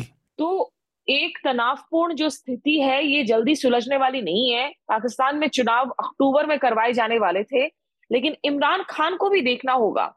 देखिए, वो लगातार सिंपति के लिए तमाम चीज़ों को भुनाएँगे। उन्होंने आरोप लगाए तमाम लोगों पर, सेना पर, कि उन पर जो है जानलेवा हमले किए गए। एक हमले की तस्वीरें सामने भी आई, उनके पाओ में गोलियाँ भी लगी। और ये जो तमाम आरोप इमरान खान मर रहे हैं, वो किस पर लगा रहे हैं? वो सीधे आईएसआई चीफ की जगह वो जो डिप्यूटी डायरेक्टर जनरल है काउंटर इंटेलिजेंस के। जी। मेजर जनरल फैजल नसीम जिनकी भूमिका है एक तरीके से हम कह दे कि यहाँ काफ़ी बार कहा जाता है कि आईबी हमारी डर्टी ट्रिक्स डिपार्टमेंट है। लेकिन उस तरह का जो है सीधे तौर पर हमारे चुनावों में वो हस्तक्षेप वो दखल अंदाजी नहीं होती है। पाकिस्तान में है। वो जो दखल अंदाजी का सीधे तौर पर जो स्प्रिंग है वो डीडीजी सीआई पर के पास है। तो फैजल नसीर के साथ में हो या जो आईएसआई चीफ थे नदीम अंजुम इन लोगों के साथ जो direct face to face confrontation की रणनीति अपनाई हुई है इमरान खान ने और वो उस कॉन्फ्रंटेशन की पोजीशन से हटने को तैयार नहीं है इसमें उनके लिए सबसे बड़ा खतरा यही है कि अगर वो इस तरह की उग्र एक राजनीति के तहत बिना कोर्ट में जो मामले चल रहे हैं उनके खिलाफ देखिए अभी जो अलकादी ट्रस्ट का मामला चल रहा है जिसके तहत उनकी गिरफ्तारी हुई हम्म। पाकिस्तानी रेंजर्स ने गिरफ्तारी की और जो पाकिस्तानी रेंजर्स हैं वो दरअसल हमारी बीएसएफ का काउंटर पार्ट है वाघा बॉर्डर हाँ. की रिट्रीट सेरेमनी में बीएसएफ पाकिस्तानी रेंजर्स होते हैं उसपे साठ अरब पाकिस्तानी रुपयों की जो है धोखाधड़ी का आरोप लगा हुआ है इमरान खान पर कि अल कादिर ट्रस्ट जो यूनिवर्सिटी बनाया जाना है स्पिरिचुअल ट्रस्ट जो उनकी बीवी उनकी जो बुशरा बेगम जो है जिन्हें कहा जाता था कि जो उनकी स्पिरिचुअल गुरु भी रही हैं बुशरा बे, बेगम के तहत वो जो अलकादिर ट्रस्ट है उसमें पैसे बाहर से बहुत लंबी चौड़ी एक कहानी है। मलिक रियाज बोलकर जो एक पाकिस्तान के टाइकून है वो पहले देश से बाहर थे वो करप्शन केस में पकड़े गए यूके में उनका पैसा आना था पाकिस्तानी सुप्रीम कोर्ट को वो पैसा अल कादिर ट्रस्ट को पहुँचता है। एलिगेशन सीरियस है नेशनल अकाउंटेबिलिटी ब्यूरो की तरफ़ से जो है उनको ये सजा सुनाई गई थी। लेकिन इन सबके बीच में इमरान खान जैसे अब सुप्रीम कोर्ट ने उनको रिहा किया उनको जमानत दी इस्लामाबाद हाई कोर्ट के गिरफ्तारी के बाद में वो आज निकलते हैं तो तुरंत खबर आ जाती है कि किसी और मामले में डिटेन किया जाता है हम्म। इमरान खान को कोर्ट जाना होगा आज अगर आप डॉन जो पाकिस्तान का प्रोमिनेंट अखबार है उसकी आप संपादकीय को देखें तो उसमें उन्होंने ये कहा है कि पाकिस्तान में पॉलिटिशियंस का कोर्ट में जाना अदालतों में जाना फेस करना केसेस को ये कोई नई बात नहीं है इमरान खान को ये करना चाहिए। लेकिन अगर लगातार ये वायलेंस की स्थिति बनी रहती है तो ज़ाहिर सी बात है फिर ये मार्शल लॉ का जो रास्ता है वो भी साफ़ हो जाएगा। जी, और इसमें मुझे नहीं इस वक्त पूरी तरीके से जो है ये सिर्फ़ और सिर्फ़ आर्मी ही करवा रही है ऐसा मुझे नहीं लगता है। इसमें निश्चित रूप से जो इमरान खान के फॉलोअर्स हैं उनकी भी एक भूमिका ज़बरदस्त यहाँ पर बनी हुई है तो उनको भी सोचना पड़ेगा कि थोड़ा संभल कर खेले, नहीं तो वो बहुत इजी स्केपगोट हो जाएँगे फिर आर्मी के लिए। जी, वो वो समर्थकों वाली बात जो डेंजरस है, वो मैं अतुल से पूछूँगा राजनीतिक परिवेश से। पर पहले आनंद, आप भी विदेश नीति पर लगातार लिखते भी हैं और उस पर नज़र भी रखते हैं। मैं आपसे बिल्कुल सिंपल बात पूछना चाहता था, ये इसमें तो हमारा हमारा क्या मतलब? किसी को भी कोई शको शुबा नहीं है कि पाकिस्तान में सरकार आर्मी की शह से ही बनती है। आप जितना पढ़ रहे हैं, उसे देखकर क्या लगता है आपको कि आर्मी पाकिस्तान का जो पूरा मिलिट्री एस्टेब्लिशमेंट है, वो अब पछता रहा है इमरान खान को लाकर। क्योंकि मैं श्रोताओं की जानकारी के लिए बता दूँ कि जब इमरान खान प्रधानमंत्री बने थे, तब उनका इतना वाइड स्प्रेड सपोर्ट नहीं था, तब उनका सपोर्ट एक विशेष कोनों में था पाकिस्तान के। पूरा पंजाब रीजन में और इस तरह से नहीं फैला था। लेकिन अभी आप देखिए, प्रधानमंत्री जब वो थे, तब उनका सपोर्ट गिर गया था, लेकिन वापस आने के बाद वो फिर से ऊपर आ गए। तो आपको क्या लगता है कि आर्मी रिग्रेट कर रही है और मार्शल लॉ की, जैसे स्मिता ने बात की, क्या उसके आने के चांस हैं? देखिए पाकिस्तानी जो राज व्यवस्था है, उसमें आर्मी जो है, वो एक स्टेबलाइजिंग फोर्स रही है बाय डिफ़ॉल्ट तो इसमें अभी जो एक ऑर्केस्ट्रेटेड जो डेमोक्रेटिक सेटअप है, जो तो वो ऑर्केस्ट्रेशन जो है आर्मी को ही करनी पड़ती है। तो उसी पर मिलिट्री सपोर्ट पे ही राइड करके इमरान भी सिविलियन पावर के शीर्ष पर पहुँचे थे। और जो इंस्टीट्यूशनल मेमोरी है ना, उसको इस तरह से सेक ऑफ़ कर देना कि अब हम आर्मी के अगेंस्ट हैं और पहले उसी के समर्थन से हैं तो ये एक विरोधाभास होगा, लेकिन इसमें एक बड़ी बात ये है जो कि एक नया फोर्स पाकिस्तानी पॉलिटिक्स में है वो कल्ट फिगर का है। तो इमरान एक कल्ट हो गए हैं। तो टेफलन कोटेड भी हो गए हैं करीब 140 केसेस उन पर हैं। और उसमें कुछ भी स्टिक नहीं कर रहा है। तो हम्म। एक तबका है एक जन समुदाय का जिसमें वो एक टेफलन कोटेड कल्ट स्टेटस के पॉलिटिकल फिगर हो रहे हैं और कैरिज्मा पे राइड कर रहे हैं कई तरह के। करप्शन केसेस को बहुत करप्शन केसेस उसमें मोटिवेटेड भी होंगी और लेकिन वो केसेस हैं वो अलकादर का हो और भी कई से तो उस खाना केस में तो वो कॉन्विक्ट भी हो गए हैं और आ, जब आर्मी ने 2018 में ये चुनाव करवाए थे उससे कुछ महीने पहले जो आर्मी ने नहीं इलेक्शन कमीशन ने ही करवाए थे लेकिन आप समझ सकते हैं मैं क्या कह रहा हूँ कि उससे पहले नवाज़ शरीफ को पाकिस्तान के कॉन्स्टिट्यूशन के आर्टिकल बासठ और तिरसठ में डिस्क्वालीफाई किया गया था और वो कई बहुत ही सिंपल चार्ज इससे कई तरह से कह सकते हैं माइल्ड चार्जेस में कि उन्होंने डिस्क्लोजर नहीं किया था जो कि पनामा पेपर्स में आया उनके बेटे का दुबई में कंपनी के किससे के, के वो पैसे के बेनिफिशियरी रहे थे। और एक डिस्क्लोजर नहीं करने की वजह से बासठ तिरसठ में उनको डिस्क्वालीफाई किया गया था। तो अभी जो है अब जो चुनाव है उसमें जो उनकी इमरान की तो एक तरह से ये भी कह सकते हैं कि पाकिस्तान में ये पंजाब का पावर स्ट्रगल है। सिंध में सिंध में मान सकते हैं इमरान उतने प्रभावशाली नहीं है। बलूचिस्तान में एक जो है गठबंधन सरकार चल रही है। खैबर पख्तून में थोड़ा सा इमरान का जो है वहाँ पर उनका बेस है। प्रभाव है। खैबर पख्तून में उनकी सरकार भी रही है। और और लेकिन जो पावर सेंटर है पाकिस्तान का पंजाब तो ये कह सकते हैं कि एक पंजाबी जो पावर स्ट्रगल है वो राष्ट्रीय परिदृश्य में दिख रहा है। जी आ, जो आनंद मैं आपको एक मिनट रोकना चाहूँगा अतुल को जाना है। तो आ, अतुल आप अपना रिकमेंडेशन दे दें हमारे श्रोताओं के लिए फिर हम आपसे विदा लेंगे इस हफ़्ते।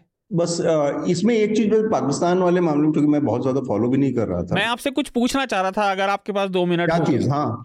तो ऐसा है कि जो स्मिता ने ज़िक्र किया था जो अपनी उनकी पॉपुलैरिटी का। तो इमरान खान बहुत प्रोपागेंडा करते हैं कई लीडर, जैसे हम जानते हैं उन्हें। इतना कि वो मतलब जैसे पैगंबर मोहम्मद के जीवन की बात करेंगे, लेकिन फिर अपनी बात करने लगेंगे। और अभी हाल ही में पेशावर का मेरे ख्याल से एग्ज़ाम्पल था, एक रैली में एक व्यक्ति ने, उनके सपोर्टर ने बिल्कुल अंधभक्त ने कह दिया कि पैगंबर मोहम्मद के बाद इमरान खान ही है तो वहाँ भीड़ ने उसे लिंच कर दिया। तो इस लेवल का डेंजरस प्रोपागेंडा कर रहे हैं तो आप भले ही विदेश नीति पर उतना ना देखते हो लेकिन ये बहुत डेंजरस हो सकता है तो मैं आपका व्यू जानना चाह रहा था पॉलिटिक्स में वो भी पाकिस्तान जैसे देश में। तो एक क्या है कि जो थोड़ा थोड़ा जो बड़े लीडर होते हैं जिससे स्मिता कह रही थी कल्ट फिगर जो होते जी हैं जी। नार्सिसिज्म का गुण सबके अंदर थोड़ा थोड़ा होता है तो इमरान खान उससे बचे हुए होंगे ये तो हम मान नहीं सकते हमें मानना भी नहीं चाहिए। तय करना चाहिए कि वो कितने डेमोक्रेट हैं, वो हो सकता है एक चीज़। पाकिस्तान की जो समस्या मतलब मैं ये जो पूरा प्रकरण इस समय हो रहा है कि उनकी गिरफ्तारी हुई, फिर रिहाई सुप्रीम कोर्ट के आदेश से, उसको मैं, मैंने उतना बारीकी से फॉलो नहीं किया, बस मुझे समझिए कि पाकिस्तान की समस्या जो है मतलब एक कृत्रिम देश है और एक कृत्रिम देश की समस्याएँ हैं ये, कि जिसमें एक एक बहुत बड़ी सेना बैठी हुई है, जो कि उस देश को की के सबसे बड़े संसाधनों पर उसका कब्जा है ऑलमोस्ट वो जो उस देश का पूरा आप इकोनॉमिक्स के नज़रिए से टैक्स का कलेक्शन है उसमें पचास परसेंट से ज़्यादा हिस्से पर उसका हिस्सा है जबकि हम्म। और जबकि मतलब किसी भी स्वस्थ और एक हेल्दी देश की नज़र से और ये आज़ादी के बाद से चला रहा है जो बंटवारे के समय का समय एक एक अमेरिका में रहते हैं वो पाकिस्तान के फॉरेन सेक्रेटरी रहे। इनका नाम है उनका नाम उनकी किताब में मैंने पढ़ी है मुझे याद नहीं आ रहा है नाम। जी। अमेरिका में ही रहते हैं वो। मुझे याद आएगा तो मैं बता दूँगा रिकमेंडेशन उनकी किताब का नाम मैं सर्च करके डलवा दूँगा। हुसैन हक्कानी की हाँ, बात कर रहे हैं हक्कानी। की बात। पूर्व अम्बेसडर रहे यूएस में वो और हाँ। के उनके काफ़ी करीबी ताल्लुक थे। अब उनकी किताब पढ़ के आपको अंदाज़ा लगेगा कि कैसे एक देश के रिसोर्सेज पे सेना ने मतलब अपने हक से, अपनी हैसियत से ज़्यादा, अपने हिस्से से ज़्यादा पर कब्जा किया और वो उसको बंटवारे के समय ही से ये ये परंपरा, ये न्यू पड़ गई। ये उस, उससे ज़रूरत से ज़्यादा उसको बंटवारे में उसको सेना के रिसोर्सेज मिले, उसको बंटवारे में मतलब उसके अपनी पूरी क्षमता से ज़्यादा उसका बोझ मिला। तो वो एक तरह से बर्डन बन गया पूरे पाकिस्तान के ऊपर। और उस बर्डन और जो कृत्रिमता है कि आप किसी देश को उसके, उसका जो कल्चरल लेगेसी है, जो पूरा उसकी हिस्टोरिकल लेगेसी है, उसका जो रिलीजियस एक वो है, इन सब चीज़ों को अचानक से कट करके और एक नए तरह, एकदम नई ज़मीन पे कोई देश खड़ा कर रहे हैं, जिसमें बाकी चीज़ें पीछे की गौड़ हो जाए या गायब हो जाए डिलीट हो जाए पूरी तरह से तो उस कृत्रिमता की भी भेंट चढ़ गया है पाकिस्तान और उसमें जो नए प्लेयर हैं जिनका कि उन सब चीज़ों से कोई कमिटमेंट नहीं है वो लड़ रहे हैं सब। तो ये मेरा एक बेसिक वो है कि इसलिए पाकिस्तान अभिशप्त है ये नियति है उसकी कि वो इस तरह की कंटिन्यूशन में शायद फंसा रहेगा हमेशा जी। जब तक है। ये मेरा वो है। रिकमेंडेशन मैं दो चीज़ों का देना चाहूँगा। मैंने इस समय पंद्रह दिन काफ़ी कर्नाटक में दौरा किया और मैंने दो वीडियो रिपोर्ट्स बनाई हैं। बड़ी एक क्लाइमेट चेंज के नज़रिए से एक कॉफ़ी इंडस्ट्री की एक रिपोर्ट है। जो कि कैसे कॉफ़ी इंडस्ट्री बहुत बुरी तरह से उससे प्रभावित हुई है और मैं तो सुन के गया था लेकिन एक्चुअली मैंने वहाँ पर देखा जो चिकमगलूर और हसन और कोडागू ज़िले हैं वहाँ के जो इस देश के सत्तर परसेंट से ज़्यादा कॉफ़ी पैदा करते हैं वहाँ पर हमेशा मार्च के महीने में पहली बारिश आती है आती है और कॉफ़ी का पेड़ जो होता है, जो पहली बारिश से के बाद ठीक सात दिन के अंदर उसमें ब्लॉसम होता है, फूल निकल आते हैं, फूल जब आ जाते हैं, फिर उसके बाद वहाँ से फलियाँ निकलनी शुरू होती मई के महीने में मैं इलेक्शन कवर कर रहा था और मई के महीने के पहले वीक में जाकर वहाँ पर पहली बारिश हुई, जो मार्च में होती थी। तो इतना बिगड़ा हुआ क्लाइमेट का साइकिल है, इतना बिगड़ा हुआ उसका रूप है जिसकी कीमत कॉफ़ी के वहाँ के प्रोड्यूसर चुका रहे हैं सारे लोग चुका रहे हैं उस पर बड़ा इम्पैक्ट तो उस नज़रिए से एक स्टोरी है। और दूसरा रिकमेंडेशन मेरा ये है मैंगलोर से में जो जिस कोस्टल कर्नाटक की हम बात कर रहे थे हिंदुत्व लेबोरेटरी की बात कर रहे थे उस पर मैंने एक बड़ी लंबी वीडियो रिपोर्ट की है करीब अट्ठारह उन्नीस मिनट की वीडियो रिपोर्ट है किलिंग फाइल्स ऑफ़ मैंगलोर जी। तो ये तो मेरे recommendation killing files of Mangalore basically उस इलाके में जो हिंदुत्व के नाम पर अलग अलग दुकानें खुली हुई हैं, प्लस अपने बीजेपी के आरएसएस से जुड़े बहुत सारे ऑर्गेनाइजेशन हैं।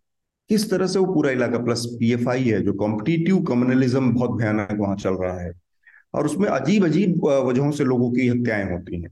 सपोज़ वहाँ पे सिर्फ़ इसलिए हत्या होती है कि आज किसी हिंदू की अगर हत्या हुई है किसी भी वजह से तो आप ये मान के चलिए कि उस ज़िले में कहीं पे भी किसी एक मुसलमान की हत्या किसी दिन हो जाएगी, अगले दो से तीन दिन के अंदर चाह। तो ये इस तरह का भयानक किस्म का एक विशेष सर्किल है, जिसमें ये चीज़ चल रही है। और मैंने उसको थोड़ा सा पकड़ने की कोशिश की है, उसको समझने की कोशिश की है कि कैसे ये सब सारी चीज़ें वहाँ पर बिगड़ती गई हैं और किन लोगों की उसमें भूमिका है। तो ये तो मेरा रिकमेंडेशन है। धन्यवाद अतुल। मैं ये कहना चाहूँगा इस बार रोल बदल गए हैं। आपने मेरा रिकमेंडेशन ले लिया मैं कहने वाला था अतुल जहाँ भी जाते हैं वहाँ से सही रिपोर्ट करते हैं लोगों के असली मतलब की वहाँ से अमूल दूध की यहाँ से कॉफ़ी की जो असली परेशानी है।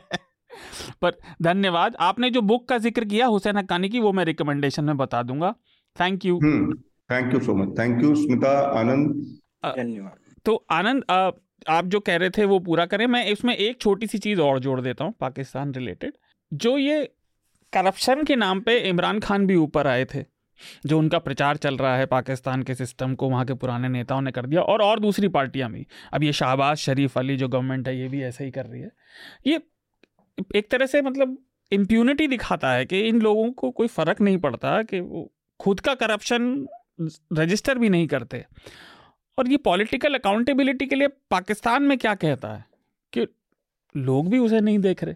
देखिए पाकिस्तान बेसिकली जो पॉलिटिकल क्लास है वो जो फ्यूडल एलिमेंट से बना हुआ है। हम्म। और जो भी एक सेमी फ्यूडल और सेमी कैपिटलिस्ट टाइप की वहाँ मतलब कोई लेफ़्ट या राइट और क्लासिक कोई इकोनॉमिक कंटिन्यूम में नहीं मैं बता रहा हूँ कि वहाँ जो वो डेमोक्रेटाइजेशन का वो जो एक प्रोसेस होता है, उसको स्किप करके जो इंस्टॉलेशन डेमोक्रेसी की है, वो एक सेमी फ्यूडल सेमी कैपिटलिस्ट ये पे आप शायद ही कोई पाकिस्तानी जो राजनेता देखेंगे जो गरीब हो, या गरीबी से उठ, भारत में भी नहीं कम देखेंगे, लेकिन गरीबी से उठकर ही जो संपन्न हो गया हो करप्शन से ही। ऐसा नहीं, जो वहाँ संपन्न है, वही ज़्यादा संपन्न हो। तो वो एक अलग विषय है, वो पाकिस्तानी राज्य का जो नेचर है, पॉलिटिक्स का, वो उस पर एक अलग ये बट यहाँ जो चर्चा है, इस क्राइसिस पर हो रही है। तो एक जो सस्टेनेंस, जो स्टेक्स है ना जिन जिन का स्टेक्स है इसी सिस्टम के कंटिन्यूएंस में, उसमें इमरान खान का भी जो स्टेक्स था, इसी सिस्टम के ही सस्टेनेंस में था। उसमें वो इस बात को भी रिकॉन्साइल नहीं कर पा रहे हैं, इससे कर पाए कि जो आर्मी जो है, उन्हें बहुत लॉन्ग रूप नहीं दी। जब वो आईएसआई चीफ चीफ के मसले पर कि कौन होगा ये पे, उस, उनका कॉन्फ्रंटेशन शुरू हुआ, वो मैनेज नहीं हो पाया उनसे।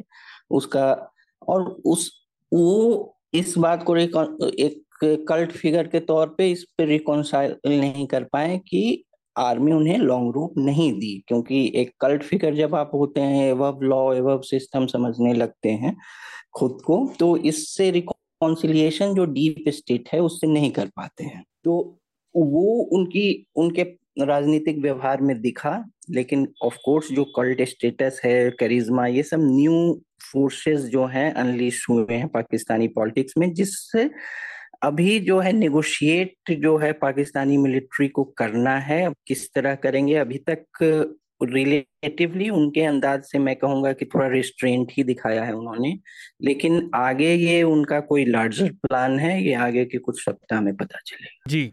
आ, स्मिता मैं आपसे आपको अगर अभी तक जितनी हमने बात की उस पर कुछ कहना हो वो तो है ही। मैं एक सवाल और जोड़ना चाह रहा था। इस पूरे पाकिस्तान से जो प्रकरण हो रहा है तो भारत में भारत में स्पेसिफिक एक चिंता और भी है। पास्ट में पाकिस्तानी आर्मी ने जब भी पाकिस्तान में कुछ इस तरह के अंदरूनी टकराव भयंकर होने लगते हैं, एक मतलब एक क्रशेंडो पर पहुँचने लगते हैं तो वो एक कोई टेरर अटैक हो जाता है या वो स्पेसिफिक एक्शन जिसे वो कहते हैं भारत के खिलाफ वो करते हैं, पूरी कंट्री को यूनिफाई करने के लिए। तो उसकी चिंता कितनी है, ये डिप्लोमेटिक सर्कल्स में और आप उस पर रिपोर्ट करती हैं, लगातार उस पर नज़र रखती हैं तो एक तो ये। और दूसरा कि वो इसका एग्जांपल ये भी है कि वो कश्मीर का अभी चाइना के साथ उन्होंने दिया है कि हम चाहते हैं। तो ये चिंता कितनी ज़्यादा है और ये पहलू कितना बड़ा है या अब ये मैटर नहीं करता आपकी नज़र में?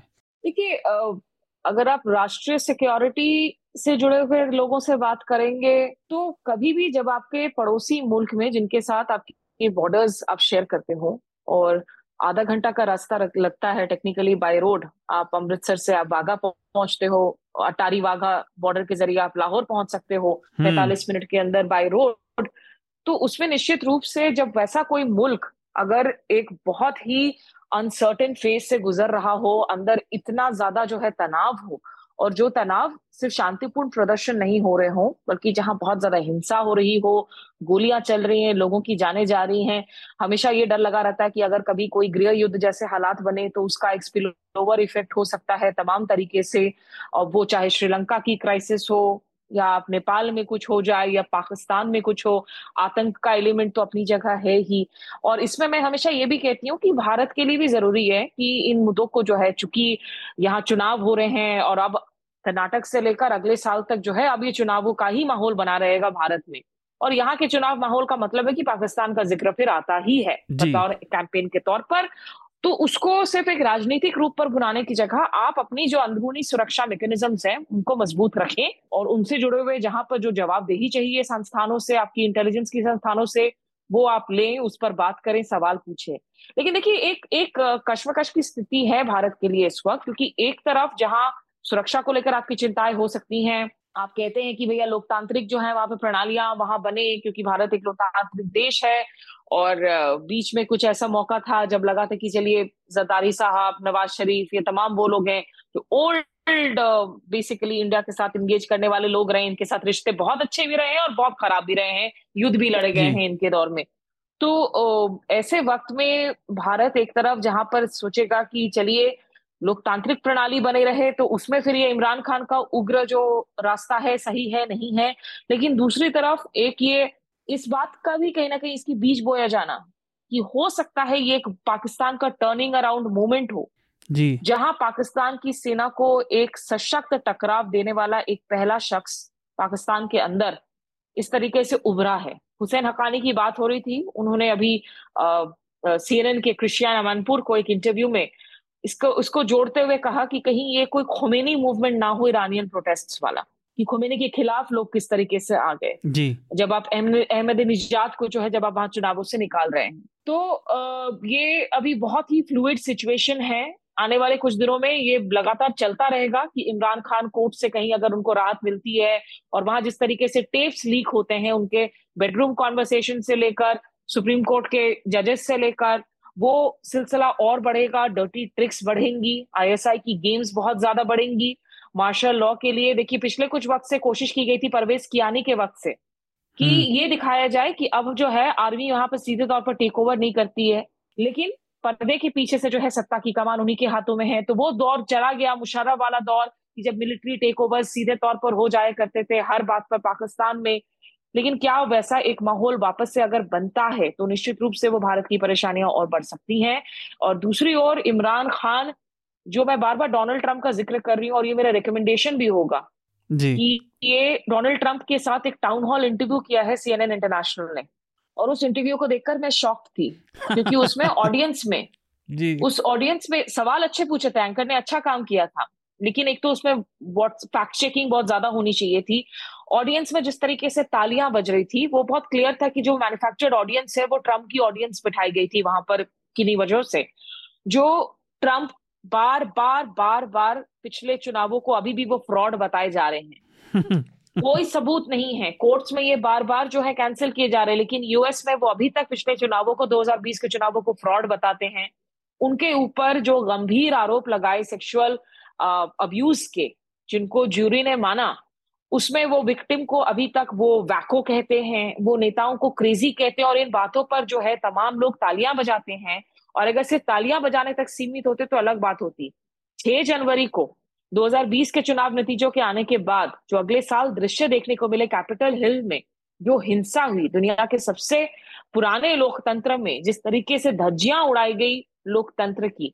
तो इस तरह के जब डिवाइसिव कल्ट फिगर्स नेतृत्व की बागडोर संभालते हैं। वो डोनाल्ड ट्रंप हो, इमरान खान हो, जिनके अंदर वो नार्सिसिज्म की बात काफ़ी ज़्यादा स्ट्रांग हो जाती है, वो जब तक उनके हक की बात की ना जाए, वो किसी और बात को नहीं मानेंगे तो उसके भी अलग डेंजरस कॉन्सिक्वेंसेज होते हैं, ना सिर्फ़ उस मुल्क के लिए, बल्कि उस पूरे क्षेत्र के लिए। तो ये एक बड़ी कैच ट्वेंटी टू सिचुएशन है भारत के लिए इस वक्त। You have a dangerous Imran Khan you also have a dangerous army waiting to take control. जी वो देखिए डोनाल्ड ट्रंप के बारे में तो उन्हें नार्सिसिस्ट कहना तो बहुत लो ग्रेड है वो तो खतरनाक व्यक्ति है पर उन पर फिर कभी बात करेंगे। देखिए सारी बात हो गई है। आप, आप देखिए देखिए टोन्स की सिमिलरिटी आपको नज़र आएँगी। It is always about me myself me myself ji. Similarly with Imran Khan Imran Khan की टीम ने अरविंद केजरीवाल के प्रोटेस्ट को बहुत नज़दीक से देखा था। इमरान खान की सिस्टर ने मुझे खुद कहा था कि जब अन्ना हजारे का आंदोलन चल रहा था उन दिनों वो दिल्ली में थी। उन लोगों ने अरविंद केजरीवाल के प्रोटेस्ट से जो है लगभग उन नोटबुक्स से उन्होंने काफ़ी नोट्स एक्सचेंज किए थे कि कैसे धरना दिया जाए कैसे प्रदर्शन किया जाए। लेकिन वो बढ़ते बढ़ते जब आपकी पर्सनालिटी आप पर इतनी हावी होने लगी और जिसमें आप लोगों को इस हद तक भड़का सकते हैं कि आपके फॉलोअर्स हिंसात्मक एक्शन के लिए तैयार हो जाएँ और तहरीके तालिबान पाकिस्तान जैसे डेंजरस संगठन जब आपको खुलेआम समर्थन दे रहे हैं आपके वायलेंस को समर्थन दे रहे हैं तो निश्चित रूप से जो पाकिस्तान को हमेशा से हम एक डिस्फंक्शनल स्टेट कहते हैं, जहाँ सिविल मिलिट्री कॉम्प्लेक्स की बैलेंस आज तक नहीं बन पाई है, जहाँ मुल्ला मस्जिद का जो एक डेंजरस एक कॉम्प्लेक्स बना हुआ है, जिसकी वजह से वहाँ लोकतंत्र कभी मज़बूत नहीं हो पाया। वहाँ आने वाले दिन भी जो है, वहाँ चुनाव हो पाएँगे या नहीं वहाँ मार्शल लॉ लगता है या नहीं, वो एक डिस्फंक्शनल की जो स्थिति है, वो डिस्फंक्शनैलिटी और बढ़ेगी, यहाँ से अभी घटेगी नहीं। जी जी जी, मैं मैं मैं डोनाल्ड ट्रंप को और ज़्यादा खतरनाक बता रहा था बस, क्योंकि मागा क्राउड तो बिल्कुल एक अलग लेवल का क्राउड है। पर ये सारी बात को देखते हुए मेरे दिमाग में गैंग्स ऑफ़ वासेपुर का एक वो डायलॉग याद आया। पाकिस्तान में इस समय वो बिल्कुल फिट होता है। आर्मी ने जो इमरान खान को प्रॉप अप किया कि लकड़बग्गे को लकड़बग्गा ही मारता है। तो वो वाली सिचुएशन बन गई है। पर देखते हैं आगे इसमें क्या होगा, है ना? हंसना नहीं चाहिए, काफ़ी वहाँ पे करोड़ों लोग रहते हैं। तो हम अपनी चर्चा को आखिरी पड़ाव पे आ गए हैं तो मैं चाहूँगा कि आनंद, स्मिता, आप दोनों अपने रिकमेंडेशन दें। स्मिता, आप अपने रिकमेंडेशन दे दें पहले हमारे श्रोताओं के लिए इस हफ़्ते। एक ना पाकिस्तान बीबीसी पर एक लेख है चार पाकिस्तानी प्रधानमंत्री को कटघरे में लाने वाला जज हम्म, हम्म। ये बड़ा दिलचस्प लेख है क्योंकि जो नेशनल अकाउंटेबिलिटी ब्यूरो की हम बात कर रहे हैं इसके दरअसल जो जज हैं ये उनके ऊपर है कि किस तरीके से उनको एक्सटेंशन पे एक्सटेंशन तो मिले ही हैं और जो मोहम्मद बशीर नाम है उनका सबसे दिलचस्प बात है कि उनको एक्सटेंशन नवाज़ शरीफ के वक्त मिला और उसके बाद नवाज़ शरीफ मरियम शरीफ को जो है भ्रष्टाचार के आरोपों में जेल जाना पड़ा उनको एक्सटेंशन इमरान खान के तहत भी मिला। और इमरान खान को भी जो है अब जेल जाना पड़ रहा है। अब तक चार ऐसे प्रधानमंत्री हैं पाकिस्तान के जो जिनको वज़ीर आज़म बोलते हैं जो इस जज के बेसिकली जज बने रहने के कार्यकाल में अब तक भ्रष्टाचार के मामलों में कोर्ट आ चुके हैं जेल जा चुके हैं। तो हम्म। ये लेख जो है मुझे लगता है कि थोड़ा सा दिलचस्प लेख है लोगों का और बाकी वो डोनाल्ड ट्रंप वाली इंटरव्यू देखिए उसको लेकर बहुत विवाद चल रहा है। इस पर हम शायद अगले एपिसोड में बात कर सकते हैं कि किस हद तक जो है प्लेटफॉर्म की जो ये बात हो रही है एंड्रू कूपर को आकर जो है उसमें एक्सप्लेनेशन देना पड़ रहा है कि हम अगर डोनाल्ड ट्रंप कल की तारीख में वापस से राष्ट्रपति चुनावों के लिए हम्म। दौड़ते हैं तो क्या आप उनको इग्नोर कर सकते हैं? उनसे बात करना उनको इंटरव्यू करना जो है फिर मीडिया की ज़िम्मेदारी बन जाएगी। जी तो एक ही रिकमेंडेशन ये? जी। अच्छा आनंद आपके रिकमेंडेशन हमने चुनाव कैंपेन की बात की, चुनाव की बात की तो मैं एक एकेडमिक है, राहुल वर्मा। वो ऐसे तो बहुत ही dense academic papers empirical studies कर कर लिखते हैं, लेकिन उन्होंने जो है मेन स्ट्रीम एक पत्रिका में भी मतलब मुख्य धारा की एक पत्रिका जो न्यूज़ मैगजीन है आउटलुक उसमें पिछले साल शायद एक हाँ पिछले साल। एक कवर स्टोरी लिखी थी पॉलिटिक्स एज वर्क तो उन्होंने जो राजनीतिक कार्यकर्ता हैं जो पॉलिटिकल वर्कर्स हैं भारत में जो विभिन्न पार्टियों के लिए काम करते हैं उनकी दिनचर्या वो साल भर क्या करते हैं वो उनके कमाई का स्रोत क्या है वो, वो उस किसी पार्टी से क्यों जुड़ते हैं उन उनकी विचारधारा कितनी फ्लूड है और कितनी जो है कंसोलिडेटेड है। जी। और उन मतलब कि पॉलिटिक्स एक कार्य के तौर पे एक करियर फुल टाइम करियर के तौर पे सामान्य कार्यकर्ता कैसे चुनता है और कैसे निभाता है और उसके पैरेलल एक्टिविटीज़ क्या हैं? तो उन्होंने कई राज्यों में पॉलिटिकल वर्कर्स के स्टडी करके ये लंबी कवर स्टोरी लिखी थी, जो कि मेरे ख्याल से एक इग्नोर्ड एस्पेक्ट है इलेक्शन स्टडीज़ में इंडिया में। और जो इलेक्शन मशीनरी है, उसमें बड़े बड़े नेताओं और कैंपेन मैनेजर्स और स्टार स्पीकर्स का बात हो, की बात होती है, लेकिन ये छूट जाता है तो उस पर एक मेरे ख्याल से एक सोशियोलॉजिकल इंसाइट भी है। यही मेरा रिकमेंडेशन अच्छा तो मैं इस हफ़्ते तीन रिकमेंडेशन दूँगा। एक चीज़ और जी जी एक जी चीज़ जी। और मैं कह रहा था ये रिकमेंडेशन नहीं है ये मेरे दिमाग में एक संशय आया अचानक कि वो मैंने जो एक्यूरेसी की बात की थी एग्जिट पोल की और मेरे ख्याल से वो मैंने फ्लिप करके दूसरे ढंग से बोल दिया। ये ऐसा है कि जो अभी तक की एग्जिट पोल्स की एक्यूरेसी है, वो असेंबली पोल्स में बेरासी प्रतिशत है और लोकसभा पोल्स में संतानवे प्रतिशत है। मैंने, मेरे ख्याल से मुझे ऐसा लग रहा है कि मैंने फ्लिप करके दूसरी तरह से बोल दिया था कि लोकसभा में ये है विधानसभा। अच्छा ठीक है। अगर वो गड़बड़ हुई भी होगी तो आपने उसे क्लैरिफाई कर दिया। मैं इस हफ़्ते भी तीन रिकमेंडेशन दूँगा। पहला तो इस हफ़्ते टीवी न्यूसेंस हिंदी में भी है। मनीषा और अतुल कर्नाटक थे तो अभिनंदन नहीं किया है। तो वो देखिए, वो मज़ेदार है, इसलिए। दूसरा जो अतुल ने जिसका ज़िक्र किया था उन्होंने हुसैन अक्कानी ने चार पाँच किताबें लिखी हैं, पर मैंने दो पढ़ी हैं, उनमें से एक मैं बता देता हूँ जो मुझे लगा जिसकी वो बात कर रहे थे मैग्निफिसेंट डिलूजन्स ये दो हज़ार तेरह में आई थी, और ये पाकिस्तान, यूएस, उनके बीच में कैसे चल रहा और कैसे ये संबंध बिगड़े, उसके ऊपर है और आपको उस पर काफ़ी जानकारी मिलेगी। तीसरा एक वीडियो है, मैंने पहले भी इस चैनल का वीडियो रिकमेंड किए हैं यूट्यूब से साइंस बेस्ड चैनल है वेरिटासियम उस पर एक वीडियो था जो मैं पहले रिकमेंड करना भूल गया था, इस वीडियो को आए हुए थोड़ा कुछ महीने हो गए हैं। नाम है remarkable story behind the most important algorithm of all time तो मैथ रिलेटेड वीडियो है लेकिन ये बहुत इंटरेस्टिंग है आप देखिए। ये तीन मेरे रिकमेंडेशन हैं इस हफ़्ते। शार्दुल मैं वो ऐड कर दूँ कि आपने हुसैन अकानी की जिस किताब का ज़िक्र किया उनकी जो हाल की किताब आई थी ना रीइमेजिनिंग पाकिस्तान हाँ। वो काफ़ी ज़्यादा करंट है अभी अच्छा। के। हालात को डिपिक्ट करती है तो वो भी जो है लोग निश्चित रूप से पढ़ सकते हैं। ठीक है तो वो आपका दूसरा रिकमेंडेशन में ऐड कर देंगे। मैंने अभी वो पढ़ी नहीं है तो मुझे मालूम नहीं था।